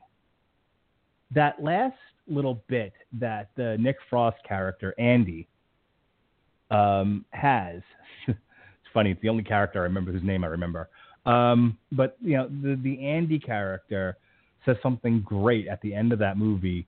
You know, in the midst of all the stuff happening and all this chaos, he says, you know, it, it, they're arguing over that last pint of beer, and he's trying to stop him. And um, the the the Jack King, um, whatever the King character, the Simon Pegg says, "This is all I've got. You've got everything. I've got nothing. This is all I have." And he was just like, "It's not like that, though. It's something along the lines of." Um, uh, you think I have everything, but I really don't. My wife left me and she took the kids, and he's going into this whole thing. And again, I, I don't want to make it sound like, yeah, I totally get that, because I'm quite satisfied with my life, you know, with my wife and my kids and, and, and everything else. I wouldn't trade that for all the tea in China and all the gold in the world. Um, to be perfectly honest, they are they are my reason for getting up in the morning but I do have regrets, and I do on choices that I've made um, professionally, personally, outside of my wife and kids. Totally get of things are not always as, as you know cracked up as you think they are. The grass isn't always greener on the other side of the fence. Um, and I totally got character two. Idea of get it together after high school, and I made one bad choice after another. And it's just you know, and I and I just want to go back to when I was happy, and I had my whole life ahead of me. Um, I was joking with a friend, uh, and same friend I brought up earlier, and I said there are days where I, I look and I go, I, I I wish I could go back and make different decisions. I know exactly where things went wrong and how I ended up where I did, and I wish I could fix it. Um, but I always come back to the same place. That if I ever, if I ever got into a time machine, if the DeLorean ever shows up, and I, and I go back to 1994 uh, and I make different decisions, I won't have the wife and kids that I have now, and that's it's that's not worth it. So that balance between being happy with the regrets from some of the terrible decisions that I've made, those were all elements of the movie that I was enraptured by. And I want, you know, because as I watch the movie, they get to this place in the movie where everyone recognizes that, that the King character is so terrible and there's like no redeeming qualities about him. He's such a sociopath. Very early in the movie, to the point where I'm like, I think they were on like bar two when this happens. Pub two. Let's, be British about it. Um, and and that's when he's confronted uh, uh, initially by Andy, and I was like, wow, they got there really quickly. Like I don't know what's left, and I, again, I didn't remember the robots, so I'm like, what is left of this movie if they're already getting to this very confrontational point? And then it's shortly thereafter he fights a robot in the bathroom. I'm like, ah, got it. Whoops, there's the rest of the movie. Okay, we're good now. Um, but there was other things too, which I didn't relate as so as closely with, but were interesting to me the idea of, of uh, love lost. You know, uh, the character who plays the, the douchey detective from Hot Fuzz, he plays one of the buddies in this one, and his character is basically the one who's you know pining after uh, Bilbo's sister. Yep, I'm just going to start calling these actors by their other character names. Um, he's just pining after the one sister, and he's always been sort of cock blocked by uh, by King. And it's like this is it. This is you know my you know his life too. Where on the one hand, good job. On the other hand, divorced. Um, and he was like, you know, I missed an opportunity with this person because I kept shying away from King, who always sucked up all the all the light and energy in the room, uh, all the air. Uh, and and he takes this opportunity to fix it. And of course, it's he's taking this opportunity partially because the world is ending around him. Um, so I, I thought all of that was was interesting. And then you had something that I would very much relate to. You know, the one character who was bullied, and he says something so poignant in this movie about uh, it's not even the horrors that he, he bestowed upon me and how much he tortured a kid. It's that when he saw me, he didn't even recognize me, as if none of it ever mattered. And that's a very interesting and relatable idea. I mean, I know I got bullied. I was big enough that it never got physical because they got fucking killed if they had. But I couldn't do anything against any of the verbal abuse. I'm not that witty. you know, I'm not that quick. Um, so I, you know, so I got I got a lot of verbal stuff, and that idea of that if I saw these people today, I don't think they'd recognize me either. Granted, I also didn't have a full beard at the time, so who knows? But you know, just there was a lot of of psychodynamic emotional stuff happening in this and then we got silly blue robot you know blue robots and and i'm calling it silly and a lot of it was but the very end of the movie where they're talking to the network really sums it all up very nicely and i'm gonna i'm gonna say this and then i'll throw it to you again because what's said and, and the, the whole theme of the thing was super relatable. This, this was my least favorite. Thematically, it was the most uh, the most alluring, the most magnetic for me. This idea of freedom.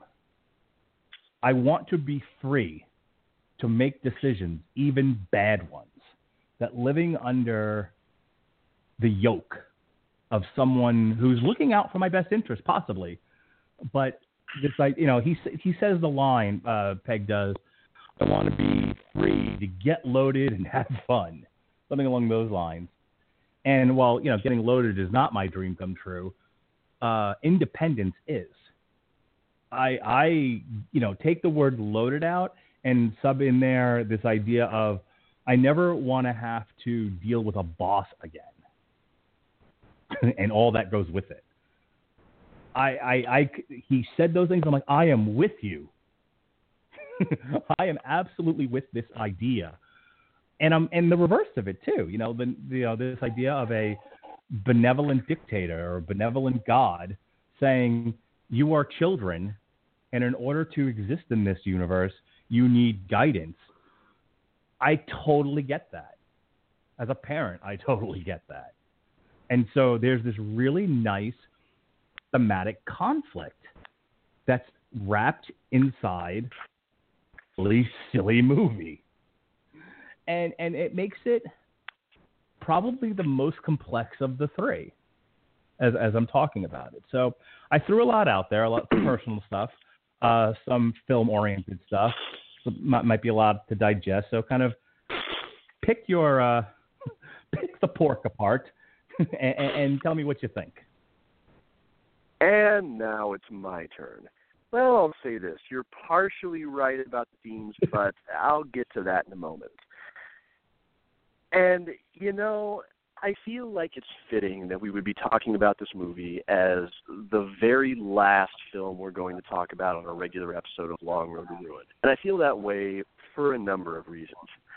You know, as I look back right now on the fact that almost exactly four years ago we co founded this show in the fall, just because I wanted a chance to rant angrily on a bunch of sequels that I didn't like that didn't really necessarily fit with my original show that I had with Jeremy Lambert, it occurs to me that I approach this as very much the acerbic, wild-eyed rant machine who just loved to go off on profanity-laden tirades about movies that I didn't like, and every so often to get a chance to really praise and gush about the ones that I dug.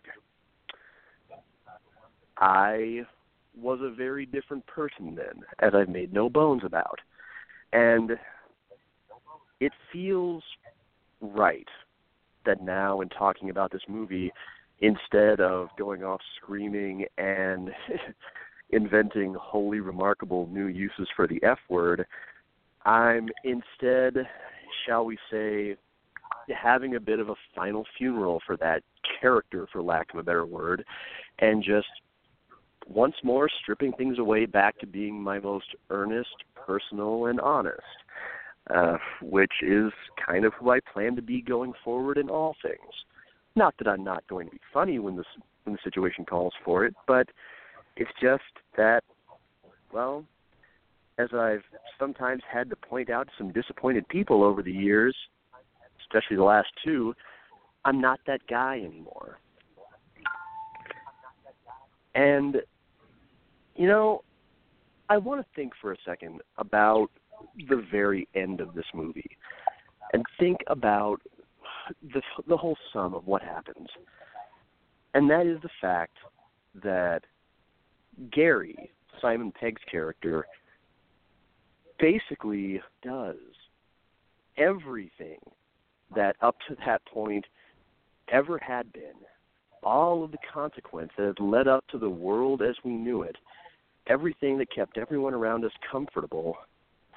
And just because he decided he wanted to do things differently, that was all torn asunder.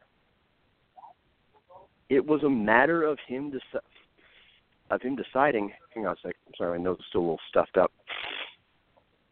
Uh, because he decided that he wanted to change everything that he had ever, that he had ever known. What he got, I'm sure, wasn't exactly what he expected. He ended up completely talking the network out of everything they everything they had built. The network summarily just gave up on their grand plan right when it was on the cusp of being fully realized. And as a result, they threw they threw away about a century of communications advancement and the world was plunged back into the dark ages. Oftentimes, over the last two years especially, I've had a lot of time to think whether I wanted it or not, about a lot of mistakes that I've made, things I've said and done that have hurt a lot of people, things that hurt one person in particular. I've really been in Gary's shoes quite a bit. I've never let on, on about it on the air for damn easy to understand reasons but, folks, I had my share of nights between shows, times when maybe I was on hiatus, when I laid in my bed here in Phoenix and cried myself to sleep, actually praying that I wouldn't wake up because I lacked the conviction to kill myself. I'm not sure you really know rock bottom until you hit that point. It's a completely ineffectual, empty, lonely, powerless feeling. And it isn't something that I would wish on anyone.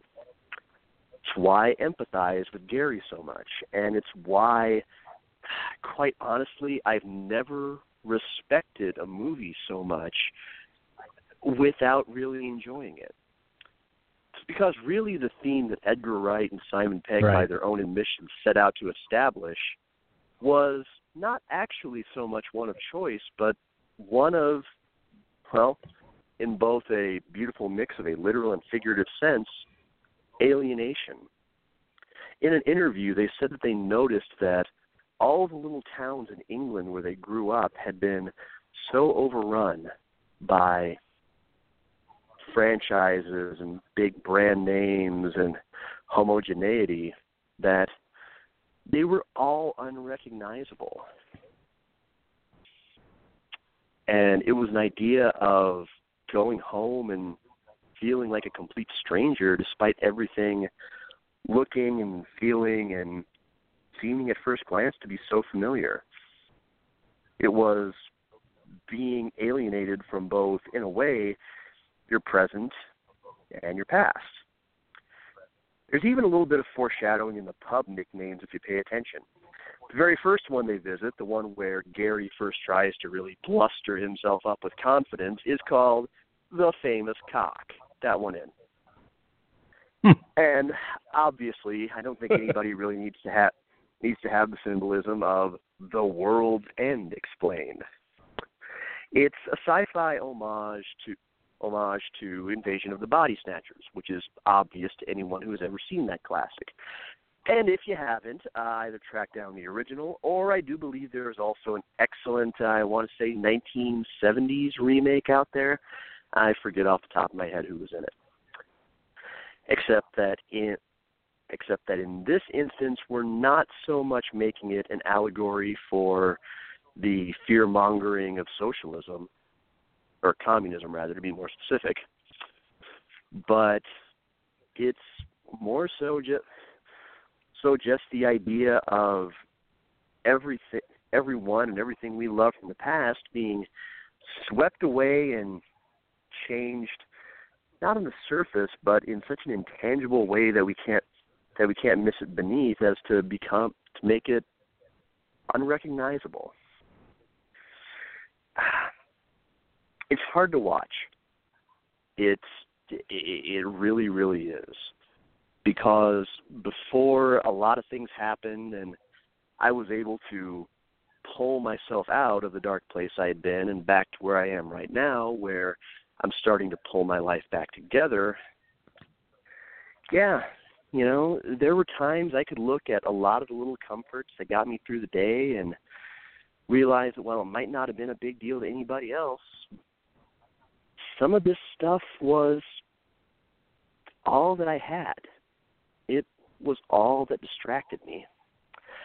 Uh, I was actually talking about this with a friend the other night. Uh, she was telling me about how much she had enjoyed playing the video game Life is Strange. And I had mentioned that despite the fact that uh, I had already fully watched several times times over a full let's play of it uh, back about a year or so ago, that I still want I still badly badly wanted to play it. And she kind of scoffed the idea that I'd already watched playthrough and and told me that that was a bad idea, and I pretty much explained it as just that, as that I was going through a time when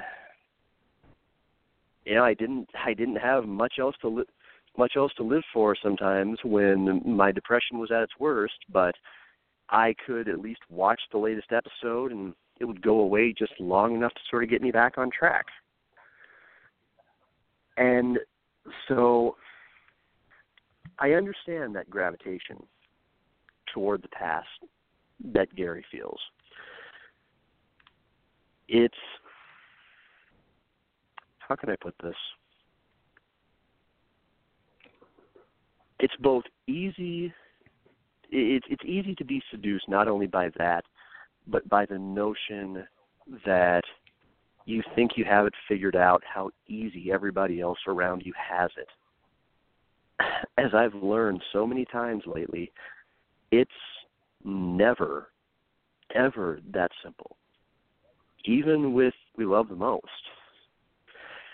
And yet, this is where I have to point out that I didn't enjoy it all that much because try as it might, it was just so hard to watch the roles flipped on Simon Pegg and Nick Frost. Simon Pegg is an immensely talented performer with scores of with just absolute limitless range. I don't think we've probably seen the best performances he can deliver. Uh, Nick Frost, eh, slightly less so. Still fun, still fun to watch, but he's obviously better when he's paired when he's paired alongside Simon. Here we see him really playing against type. Nick is play is playing the fairly clean cut together straight man, obviously or so it would seem. And meanwhile, Simon is playing a well, a pretty goddamn deplorable human being. We don't want to root for him in this movie quite as much as we do in the other ones.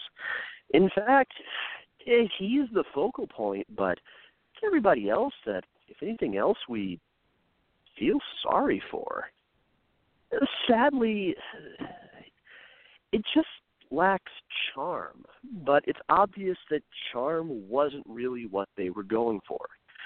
They were trying to go for something deeply personal, resonant, something that everybody could feel and that might not necessarily and that they might feel with a sensation that doesn't necessarily let go easily. But at the same time, did I enjoy it? Did I relish watching it as much as I did the first time that I watched Shaun of the Dead or Hot Fuzz? Sadly, no. I mean, it's a trilogy that I came to enjoy because it made me laugh. It made me light. And this all of a sudden had to go all maudlin and kind of hit me where it hurts. And when I wasn't really, when I didn't really see the punch coming. So, my opinion would be by all means, go out, give it a watch. Be ready though, because if you thought that there were parts of Shaun of the Dead, Shaun of the Dead that touched you, this one's going to do that too. Except it's not going to be so much a touch as a little bit of a kick your mileage may your mileage may vary. Give it a shot. Personally, I saw it. I think I could probably go the rest of my days without days without seeing again. But then again, you know, much like Gary, it's a reminder of how much it's time I moved on from.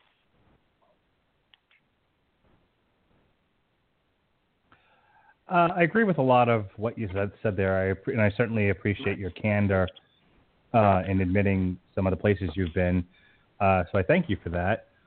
Um, mm-hmm. Believe me, I've had my dark places too. I don't really like talking about it right now, but I have definitely been on my ass and on my face in the dirt. So I get, so I totally get that.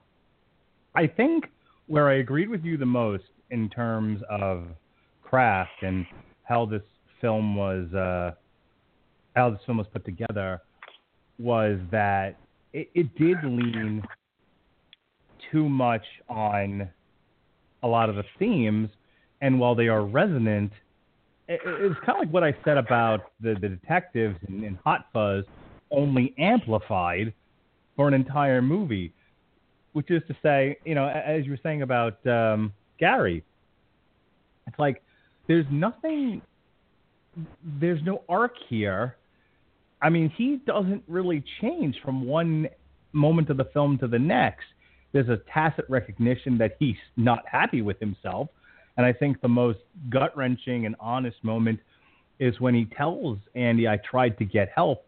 And he was like, they told me when to go to sleep. Now, look, as somebody who's been dealing with, with the substance abuse world for most of his professional career, I would like to stress that one more time professional career, not a drug user.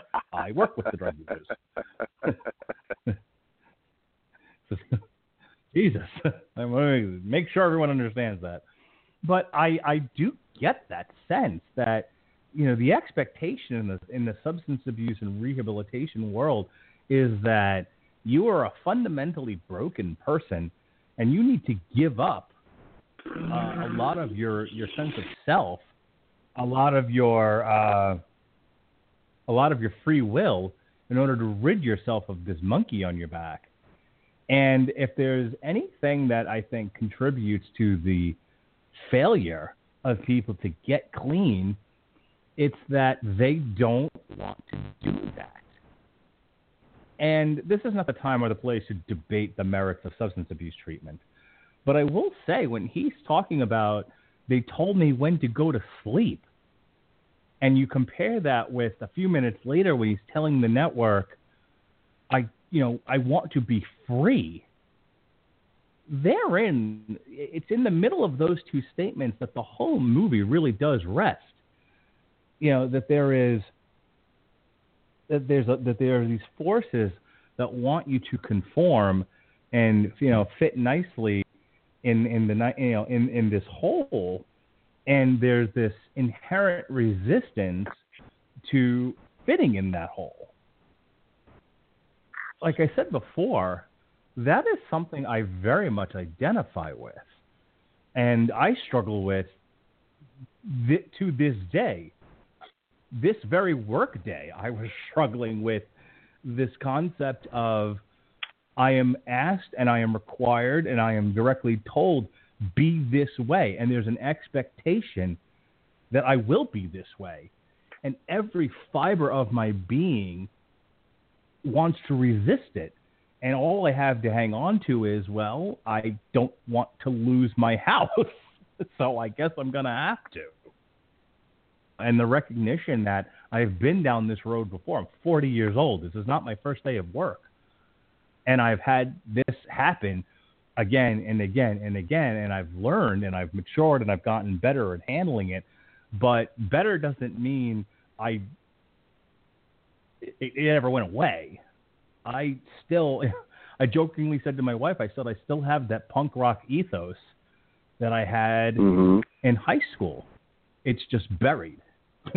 it's buried under layers of alternating maturity and just defeat. So it's a real pretty picture I'm painting. But um, but you know, it, but there it is. So I, I get where Gary is coming from. Um, but the things I was getting at was, while that's great, in a movie that is supposed to be a comedy, you know, about about the end of the world and about robots and whatnot, I didn't laugh very much. And it, it was kind of like what you were saying. I'm Like it, it, it was it, it hit a little too hard for me to find any of it funny. And the stuff that was just supposed to be purely funny wasn't funny enough. You know what I mean? Like I'm it was on the one hand too emotional and on the other hand not witty enough. I just like it missed the mark on a lot of levels. It's not a poorly constructed film. It's just it's just a combination of characters you don't want to root for, uh, a lot of emotional, relatable stuff going on that makes it a little less fun to watch, and a general plot that I just found boring.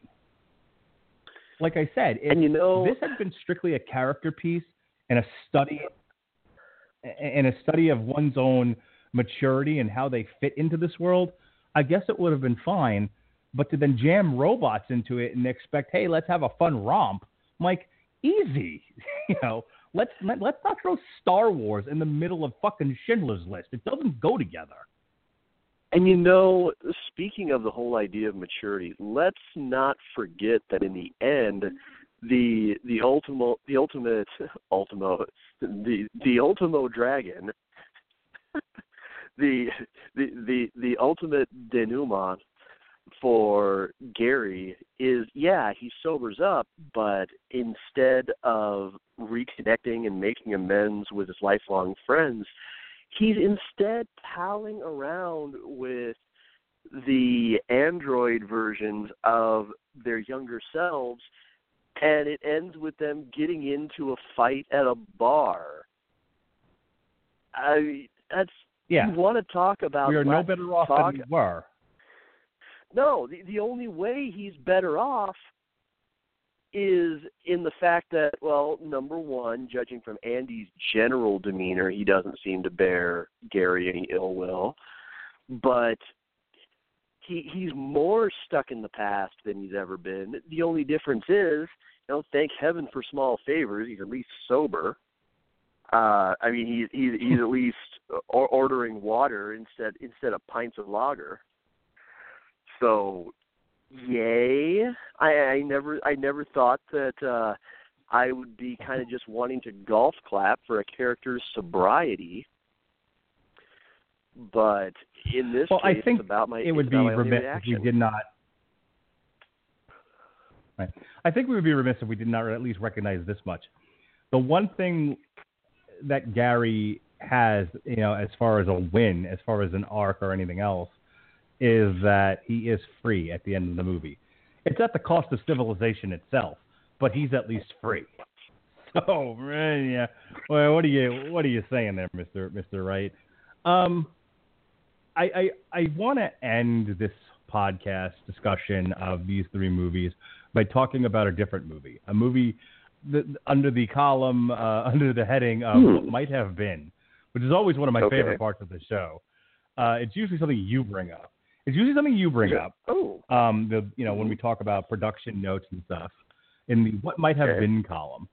But I could not at the end watching these three movies, I could not help but think of what might have been if Marvel hadn't come up with the concept of the cinematic universe and therefore jammed their ideas into Edgar Wright's vision of an Ant-Man movie.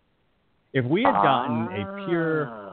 Unadulterated Edgar Wright Ant Man without Marvel's blessed interference, what they might have come up with. And well, Well- look, I am a I am a Marvel flag bearer, if there ever was one. I, I, I have very little uh, in the negative to say about it, other than their villains are worth a shit. But and if you'd like to hear more about that, go listen to our podcast. Rob Winfrey and I, we rail against Marvel villains um, in the archives. But I, uh, there is a small part of me that that does wish that Marvel uh, took a step back and let some of these directors really play in the sandbox and and not be so tied to the uh, the scripture that is the cinematic universe. And I and Mhm. and to draw this back to center, I and I know you're you're dying to tell me something here, so I'm to let you do it. But Okay. I wish I had gotten to see what the vision for Ant Man was, because I think it would have been Marvel. Ooh. Go ahead. Oh, um, well, now, eh, I got a little more now. Now that I've you've kind of expanded on that a little bit, but I was going to say, in terms of the idea of Edgar Wright directing Ant Man, uh, let me just say this. I mean, in particular, the very first thing that pops to my mind.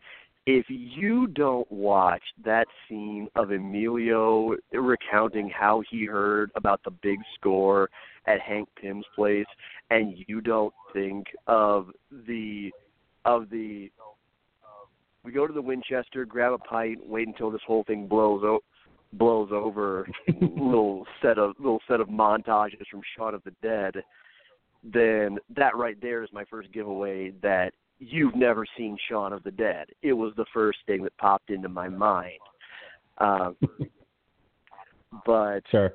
uh, no, I, I I completely agree that at one point Marvel went from starting out letting its directors very much have free reign, do things their way, to Age of Ultron. To be honest with you, is where it really hit critical hit critical mass with a lot of things.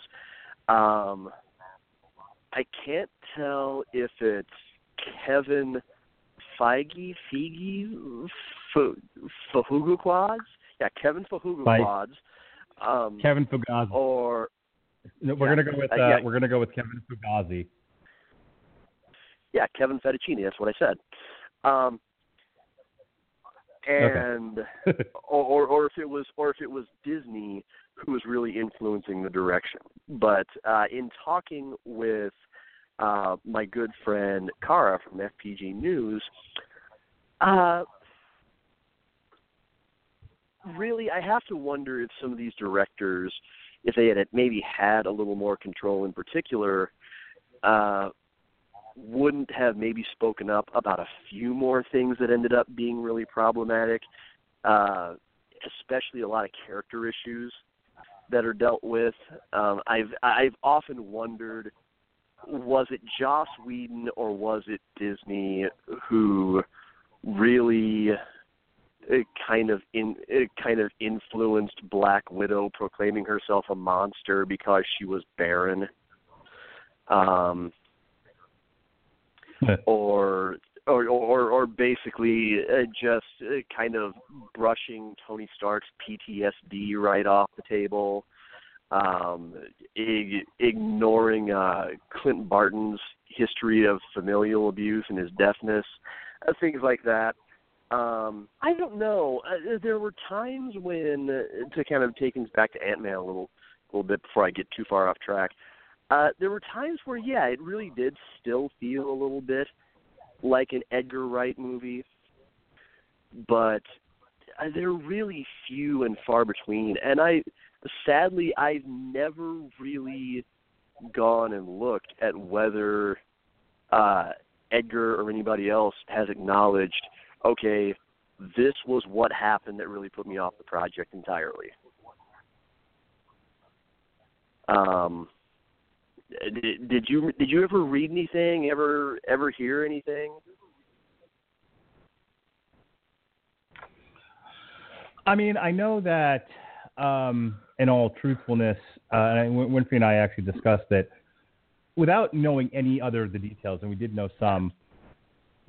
It did look like a mashup. Uh, it, it was kind of like a non-incompetent version of Fan Four Stick, you know, which which felt like two different movies jammed together and thrown out there.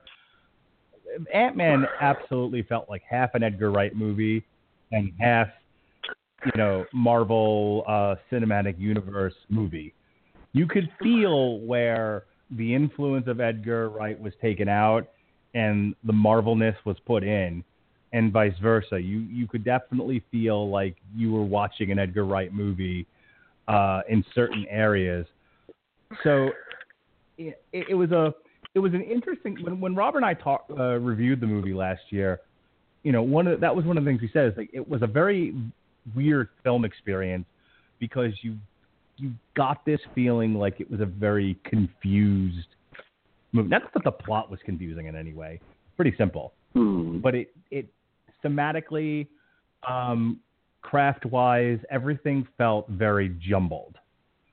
Um, so they, abso- they absolutely, I know for a fact, they kept elements of his vision, but they had mm. to jam in Falcon, and there was just, there was just a lot of stuff that was kind of they they threw a lot of ingredients into the gumbo, and then was like, okay, well, it's not your original recipe in any way, shape, or form, but it's got your essence in it. Your essence is in the gumbo. Yeah, now now that you mention it, uh, as much as I enjoyed that sequence with Falcon, I can't deny it. It felt forced. It it, it felt it felt like mm-hmm. we have to, by hook or by crook, get something right in the movie that connects this directly to everything else that's going on in the MCU. Uh, like you know the the the right. mid and post credit sequence definitely was not going to was not going to be enough. Uh, and maybe that's why that's why it was in there. Maybe they needed something so that uh, uh, Falcon later, when he's convening with uh, with Steve Rogers, uh, get get out of that line. Yeah, I might know a guy. Um, right. It did. It did kind of yeah, set I mean, that up. Marvel is nothing. Mm-hmm.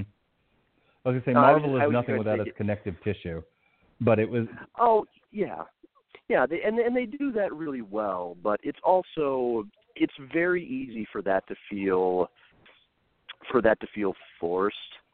Um, I think that early on, uh, when you look at well, basically most basically the movies that led up to the first Avengers, it felt much more subtle, a, a little more smooth and judicious with how they worked it in there. Right. Whereas whereas everything else, um, it it, it feels like way too convenient a name drop. Um, that's that's just made to sp- just made to pop the nerd boner. You know, uh, in in Winter Soldier, as long as we're rattling off everybody that Hydra's going to be keeping track of, oh, what the hell? Let's throw Stephen Strange in there. Um, just fucking forgetting the entire the entire I don't mind fact. You, you don't you don't mind less. I, I, don't- I was gonna say I, I, I didn't mind the subtle ones. When they got to Age of Ultron and it turned into Daffy Duck's Scarlet Pumpernickel uh, script, where it was like by the end of it, and then the dam broke.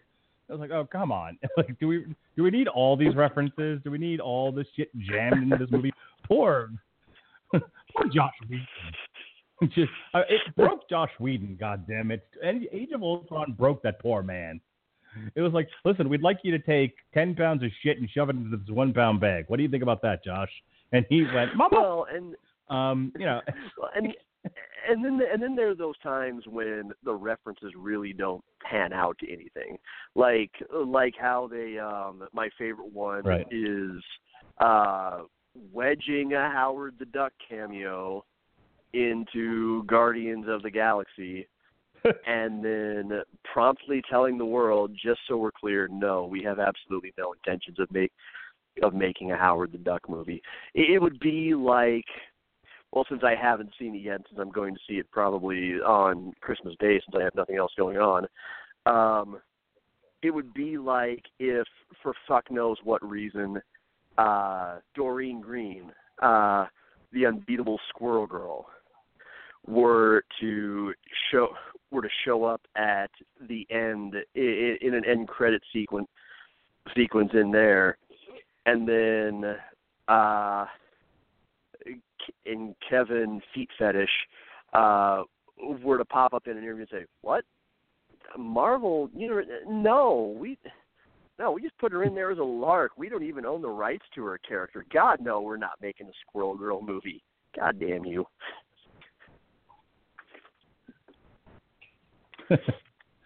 Wow, we So, somehow ended up with all talking that about being Marvel said, movies. um, I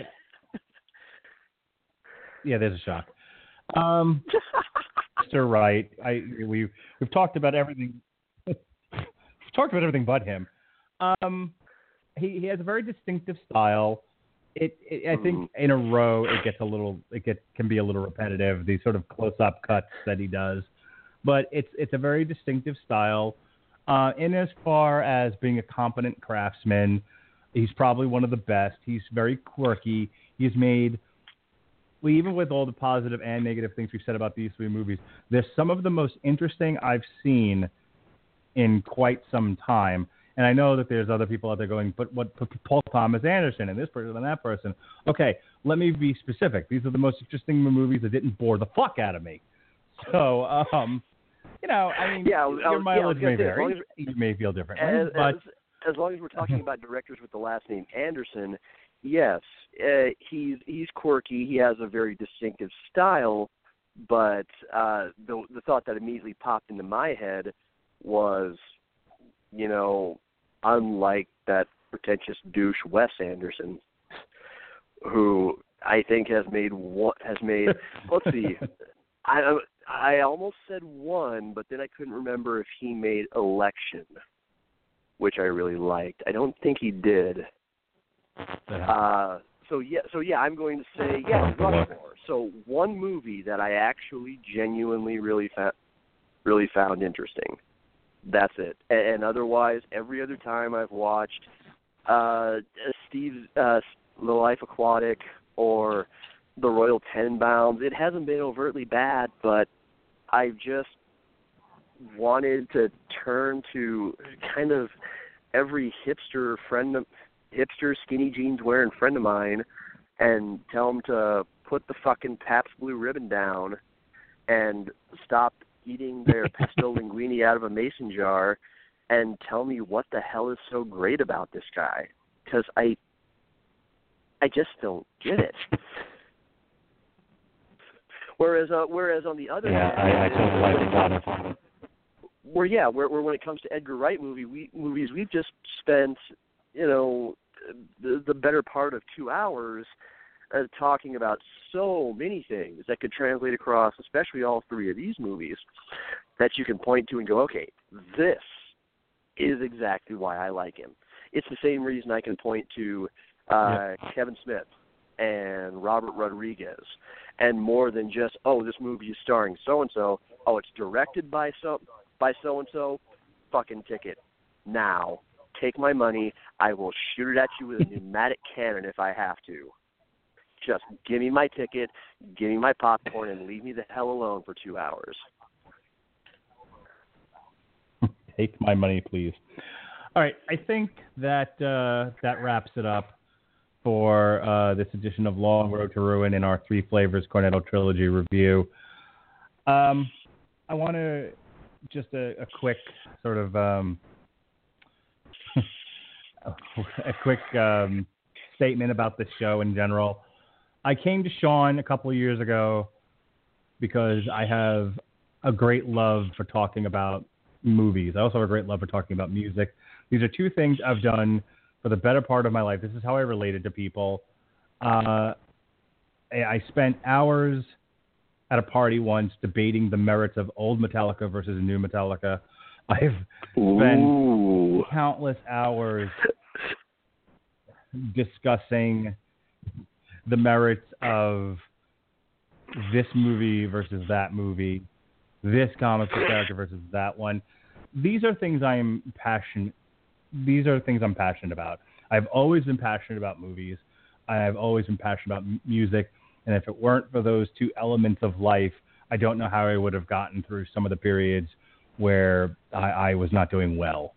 Uh, music and movies always carried me through, and finding people to talk about them with has always been a great joy of mine, and it's been fun. Um, we've had some we've had some interesting shows. We've definitely had some interesting discussions. Mhm. I've met some really great people uh, over the course of this time, um, and so I want to thank them. First uh, and foremost, I have to thank Sean for agreeing to do this with Mhm. me. He didn't have to. He really didn't know me from a hole in the wall. Um, we've never actually physically met in person, uh, but he, we met through a, another mutual virtual body, Mr. Jeremy Lambert. So, to Jeremy Lambert, thank you for introducing me to Sean. Um, Amen. And to you, Sean, thank you for being a part of this. Uh, Aw. I I also have to thank Robert Winfrey, who, you know, as far as super fans go, he uh, yes, he has his own show on here. Yes, we do a show together. But if there's anybody who's that I'm aware of who's listened to more Long Road to Long Road to Ruin than not directly involved with it, it was probably him. Uh, he, for the longest time, would listen live and send us notes and you know communicate through Facebook and everything. And uh, in times where I had to take a hiatus to father a child, Mhm. or just take a break uh, for a number of personal reasons, Robert was there to fill in. I have to thank my Damn You Hollywood host, Mr. Robert Winfrey, for really being as much a part of this show as either myself or Sean. Uh, he is a he's a good friend and he's greatly appreciated. Um, I want to thank some of the the Jesse Starcher, who I didn't even realize was a fan of this show for the longest time. He's our third chair now in the Metal Hammer of Doom. He's a really good guy. He's a great host of his own show, uh, Source Material, and he's another one who used to listen in and send us notes, and was always very enthusiastic about this. Um, so I, I I appreciate Jesse. I appreciate everything he's done for this network, for myself, for the show, uh, and I, you know, I don't know what I'd do without without him. Um, have one less per, have have one less person putting up stuff on on Blog Talk Radio for me when I'm too busy. I guess that's what I what I, I'd have to figure out. Uh, speaking of super fans, Andrew Graham. Um, my uh, my good buddy there from Canada, another fan of the show, uh, another fan of the network, um, uh, someone who's I've become face uh, friends with on Facebook. Just uh, one of these guys who you know who's always giving us feedback, and has been we've had him on a couple of shows here. He was great to have on. He had great he had some great insight during the Bourne trilogy and some of the other shows, and again, very much appreciate the time and energy he put into this. Again, this is not a paid gig. Nobody has to do this, but people people volunteered. People showed up, you know, and participated when I needed them to. Uh, if I'm leaving people out, I apologize. But uh, your your friend Jason, he was on our he was on uh, our show with the Alien Predator. sure. I had him on for Star Trek. Mhm. He was great. Profit. Uh, so thank you to him for being a part of the show. Gavin, um, Chris from the Casual Heroes. Uh, they've been on some select shows here and there. I appreciate them. Oh gosh, Pat. Pat was on a couple of shows. Mr. Pat Mullen, formerly of the Ground and Pound show. Um, again, he, we still talk pretty much daily in our Facebook chat. Uh, always appreciated his help with uh, with some of these shows. My wife, I thank her for two reasons. One, for putting up with this. This is, you know, I'm in my living room, in between my kids' room and our bedroom, and she has to put up with me once a week, yelling and screaming into the computer for one reason or another, which she didn't have to. Um, but she also has been on a, a couple of our shows. She was on the Twilight one. She was great. Mhm. Um, she's a great, great tolerant woman who has banned Weird Al Christmas songs from the house, Aww. which I find very amusing. Um, anyway, yeah, I know. Tell me about it. Yes, he, inappropriate is what she tells me. Um. Anyway, so thank you, Melissa. Love you. You're currently sleeping. You're not hearing this. Um. and and that's really. I'm going to throw it to Sean for his for his final word. I'm going to let him have the last word here, other than. But as I said, we had a lot of people involved with the show. I have to, oh, by the way, and thank you, Alexis. Also, Alexis is this this Oh, definitely. Yeah. a Harry Potter show. Uh, Mhm. but um, I just want to say again, uh, you know, I, I doing these podcasts. This is my outlet. This, you know, I don't get to do this stuff very often. My friends are all in New York, and I don't, uh, and I don't get to talk to them very much anymore. Life, life gets in the way, and so my outlet to just sort of turn my brain off and think about some other stuff besides my my daily life life stressors. This is a time out for me. This is this is fun. This is my time at the gym. This is roller coasters. I can have a I can have a a, a, a genuinely positive debate or discussion about movies is great fun and it's been great fun doing Long Road to Ruin, and it's been great fun with Mr. Comer. So, again, thank you to everybody who bothered to listen to this. Thank you, Larry Zonka, Larry Zonka from 401 Mania, who big fan of this show. You know, po- posts this stuff on Twitter, reminds everyone to tune in to listen. He's been listening while he's out there playing video games in his house somewhere. Thank you to him. Again, nobody has to do any of this stuff, but you did, and I appreciate you. Any last words? El, thank you for letting me kind of have some time to say some thanks of my own. Uh, first of all, I apologize for any redundancy, uh, but I also owe a lot of gratitude to a lot of the same people. And also, if you're out there listening, please do not take your place in, in the ord in the order of this list as any kind of slight whatsoever. Um, I'm just kind of going with these as I think of them. Uh, but first and foremost, um, you know, I've I've done I've I've collaborated creatively with a lot of people over the years, and unfortunately, I not all of them have necessarily become more than collaborators. Uh, meeting Mark just because I had an idea that for a show that wouldn't necessarily fit on what was then Bad Movie Review Club was it it gained me not only one of my favorite people to work with, but somebody that I consider a and would even if we were to never do a podcast together again, a true, absolute, genuine friend that I would want with me to the end of the earth. Uh, Mark Radulich, thank you so very much from the deepest bottom of my heart for all the great times we've had making this show, making other shows, and for all the times that you have been a supportive rock to me when I was at my lowest and reminding me that when I got my head straight and the fog had kind of cleared that I would still have a place I could come back to. Uh, that meant more to me than I was ever able to express. And obviously, I, I look forward to you and I podcasting for a long time to come. I, we are not done by a damn sight, man. Uh, but uh, this uh, this has shown me that I have a passion for this that I never that I never knew ran so deep, and it has also given me a tremendous, tremendous. It's it's been an outlet. It's been a motivator. It has been an anchor. It's been a constant, and I want it to stay that way for hopefully years to come, regardless of of what else it is that we end up doing. From there, uh, you know, I remember back when Robert Winfrey and I uh, were doing our our Hellraiser two-parter, one of my very favorite editions of the show that we ever put together. And during the at some point during the show, I believe it was either during Hell, yeah, it was during Hellraiser.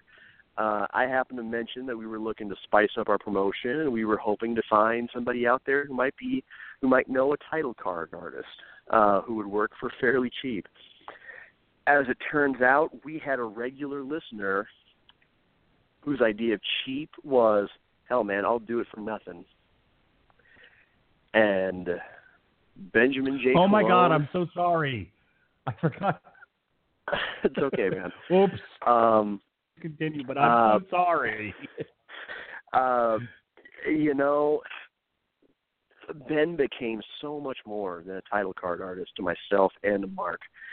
Uh, he became, well, like so many other people, uh, a, a a true beloved friend, not just of the show, but of the two of us, and has been ever since. Uh, we have we've gone from just talking about movies to we have talked music, wrestling, MMA, oh god, comics so damn many times. Um I remember Ben watching the Crow sequels uh with me via with me via chat. Uh we were getting ready for that show and and him even putting together a nice little uh a nice little Photoshop and I made a crack about how uh, I want to say it was Edward Furlong uh in the makeup looked like looked like uh Zooey Deschanel had gone hog wild with a hot topic gift certificate. And the son of a bitch actually photoshopped it. um Ben, love you man. You are welcome to be on any show we are on anytime. We will find something for you something for you to do. Um just what what more can I say, man? One of the finest human beings I've ever met. Uh, I would certainly echo the feelings about Robert Winfree. Uh, Robert and I struck up a conversation uh, during a show. Uh, it was dur- it was during the por- the Paranormal Activity podcast. Uh, just I could tell from the way he, he referenced the movies. He made, he referenced the movies and how and the Saw movies, and uh, I'm rambling a little bit, and made a, I remember a very apt Terminator comparison to explain uh, Toby in uh, in the um, in the Paranormal Activity movies, and from then on, I just went this this man shall be my friend and and good old Sam the Eagle. Uh, we have had some weird convers some weird conversations that uh, you guys will never know about. Uh, Uh, everything seems to always evolve into Invader Zim jokes between us, uh, to my great, great pride. Um, but Robert is a gentleman and a scholar and somebody else that I would never have met had I not had the opportunity to do this show. And the same goes for you too, Robert Cooper. I haven't forgotten you, man. Uh, you are you are a weird guy sometimes, but you are quirky, warm, friendly. You always have a kind word. Um, I appreciate the times you allowed me on Metal Hammer of Doom uh, to kind of let my my musical Jones out a little bit. Uh, just truly, truly an, incre- an incredible guy, and I have got to get back on your show sometime in the near future. Speaking of Metal Hammer, uh, Jesse Starcher, my God, man, uh, you came on as kind of a new addition to Radulich and broadcasting, and I'll be damned, man. I'm going to come right out and say it. Your show, a lot of times, pretty much surpassed ours. Uh, you became an absolute superstar who's a joy to listen to every single week. I love source material. I regret that I haven't been on it more often. That's got to change. We got to do something about that. Uh, there's so many books that we haven't that we haven't talked about. Um, kind of along those lines too. You know what? I'm putting aside their probably very understandable feelings about me and mine toward them hats off and a cup raised to Jason Teasley, Pat Mullen, and Gavin Napier. Uh, you have all definitely stepped up and contributed might, mightily to a lot of great creative moments. Uh, I had to step away for a while for the sake of my own sanity. I appreciate what you did to keep the show going, and I wish all three of you the best the best of luck in whatever it is you might be doing. Um, Andrew Graham, one of one of the absolute smartest guys I have ever known. A great, great Canadian, great man, great hockey, great hockey fan. Damn you for liking the Sharks, but you know nobody's perfect. Uh, and a, a joy to talk martial arts with, mixed martial arts, mo- movies, absolute, absolutely anything. Um, you know, proud son of one of the greatest countries in the world in my in my opinion, and someone else that I would have never met uh, had it not had it not been for this show. And James Rocco, same goes for you, man. I I love it when you just kind of randomly ping me on Facebook just because you want to talk, because it's usually when I kind of need a breather anyway.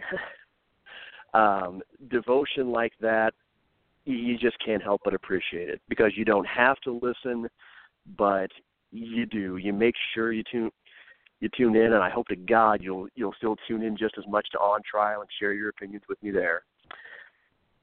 That being said, um, Alexis, uh, someone who knows me about as about as well after 16 years as just about anybody possibly can. Thank you for being on the show. Thank you for being such a wonderful friend. Thank you for being so supportive. Uh, she has helped me out with trivia and bouncing ideas and thoughts and jokes off her so many times. Uh, just calling her at random throughout throughout the day, which makes sense because she is technically kind of my boss. Uh, yeah, yeah, another one who is just welcome to collaborate anytime we have we have something that you know perks your ears up. Um, Jeremy and Anne, my my uh, my two longtime friends and hopefully future podcast hosts, two more people I could say the same thing about. Always supported me, tuned into the show, gave me gave me their feedback. Um, couldn't ask for two people to help keep me sane, and uh, I think last but not least among the really personal ones, and it's it's hard to when it comes to this one, but I'm going to try not to get too personal. Uh, Scarlett, you have you have been bringing out the best in me for six years, and it's uh, a best version of myself that when we met, I I would have sworn was was gone. It, it was buried, lifeless. Um, my best, most earnest, funniest, moments on this on this show. Um, are are you kind of coming to the surface in a way, um, and you've always been honest with your feedback, and you know, whether it's whether it's been criticism or encouragement, and more importantly than, than any time I spend speaking to uh, to an audience, um, you've meant the world to me in the terms of being my anchor, being my compass, being my northern star. People like you come along once every few lifetimes, and that's if this world is lucky. And nothing I, I ever say in this lifetime or probably the next will ever do justice to just how highly I think of you and, and how much of my continued creative passion and my will to be better I owe to you. And I mean every last breath of that. And last but uh, damn, absolutely sure not least, thank you to every single last one of you. Everyone who listens live, everyone who downloads, everyone who passes the link on to a friend, everyone who bothers to pass along their feedback, everyone who's offered us movie suggestions. You know, obviously we love what we do, but we do it because we believe there are people who want to hear us. Without you, there is no us. There there is no this. So thank you for the part that you play in that. This is not the end. Obviously, On Trial is coming next year. and I both feel as refreshed and ready and pumped for this as we ever have. So, for the last time under the Long Road to Ruin banner, I'm Sean. You're not. $20 will buy mini peanuts and just as surely as it is etched across my shoulders in black ink, never dull your colors for someone else's canvas.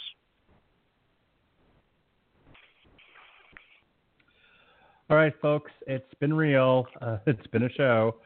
Um, this is it. We are done with Long Road to Ruin for the foreseeable future.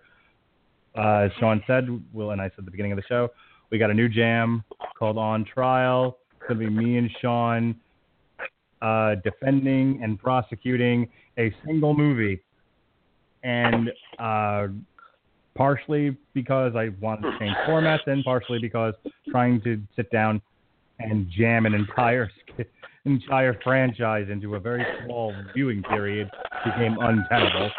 So uh, just uh, just because I like to read schedules, real quick.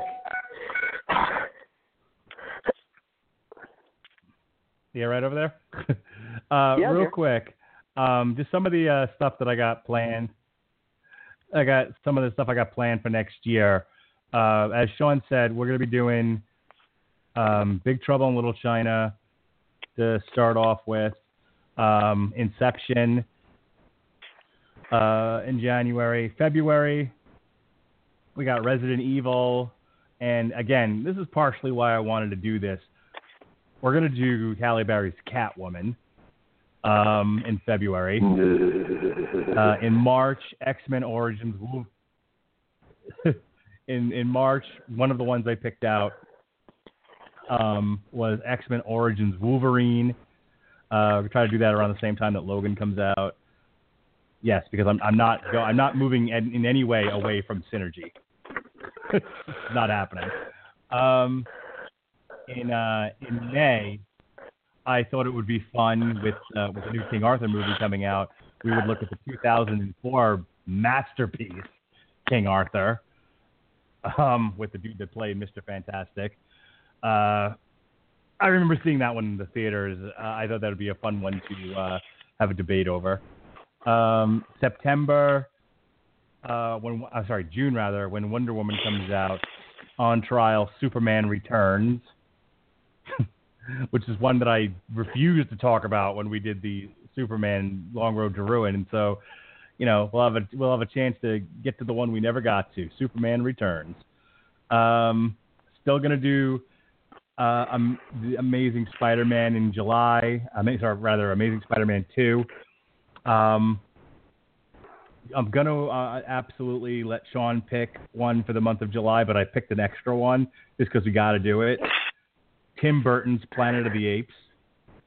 Uh, Oh God. yeah, these are some challenging ones, I'll tell you. Uh, and I know that I'm probably gonna do either. Um, oh, um, I know in October when the new Friday the 13th prequel comes out, uh, probably do the last Friday the 13th, um, or Blade Runner. I haven't decided yet. But we are definitely doing Well, on no, no, no, trial no, wait, Halloween you're- three. you- So Sean made it a point to want to do this. Wait, wait, wait. Your Your Honor, uh, point of order. When you say the last Friday the Thirteenth, are you talking about the last reboot, or are you talking about Jason Goes to Hell? The last reboot. Oh, okay. Yeah, and actually, I would have been wrong anyway because I forgot that after Jason Goes to Hell, but before Freddy versus Jason, there was Jason X. So. but yeah. oh yeah, God, if, if Jason X is the one where he goes to space, I've been debating that one as well. so, yep, uh, Sean made Sean, Sean made a mention of it. We will definitely be doing Halloween three, season of the witch. Um, I got nothing. No, I got no ideas for November. Uh, and then in December, for sure, before the end of the year, we will be doing On Trial Jumanji with uh, Robin Williams. So those are just some of the because this is Jumanji coming out with The Rock again, synergy. So appetizer for you, some stuff I got planned. I got you know I got to get together with Sean and get more of his picks penciled in for the calendar. But I figured you know maybe I'd let 2016 finish before I start pressuring him to come up with ideas. Um, but those are some of the ones that I'd want to do. Uh, I'm looking forward to it. I, these, this is a, this is one one fun list. So with that said, because God, what's a show? What's a long road to ruin without an hour long without an hour's worth of plugs? Um, to the all to, to to Ben and Cooper and anyone who didn't mention the first time. Ben, I still have your stuff hanging on my wall. You know I love you, even if I forget to men- mention you the first time. So with that, we said, all love Ben. uh, this is it. Yes. Uh, I've got nothing more to say. We'll uh, see you next week for our reviews of Rogue One. Sean will be back for the review of Assassin's Creed. Tomorrow's Metal Hammer of Doom is our last official album review. Uh, we've got a Christmas show and then our year end review, and then we're done with that for the year. So, with that, thank you all once again. If you've stuck with this, this with this show this long, I appreciate you listening to all of our thank yous and plugs. Be well, be safe, and behave.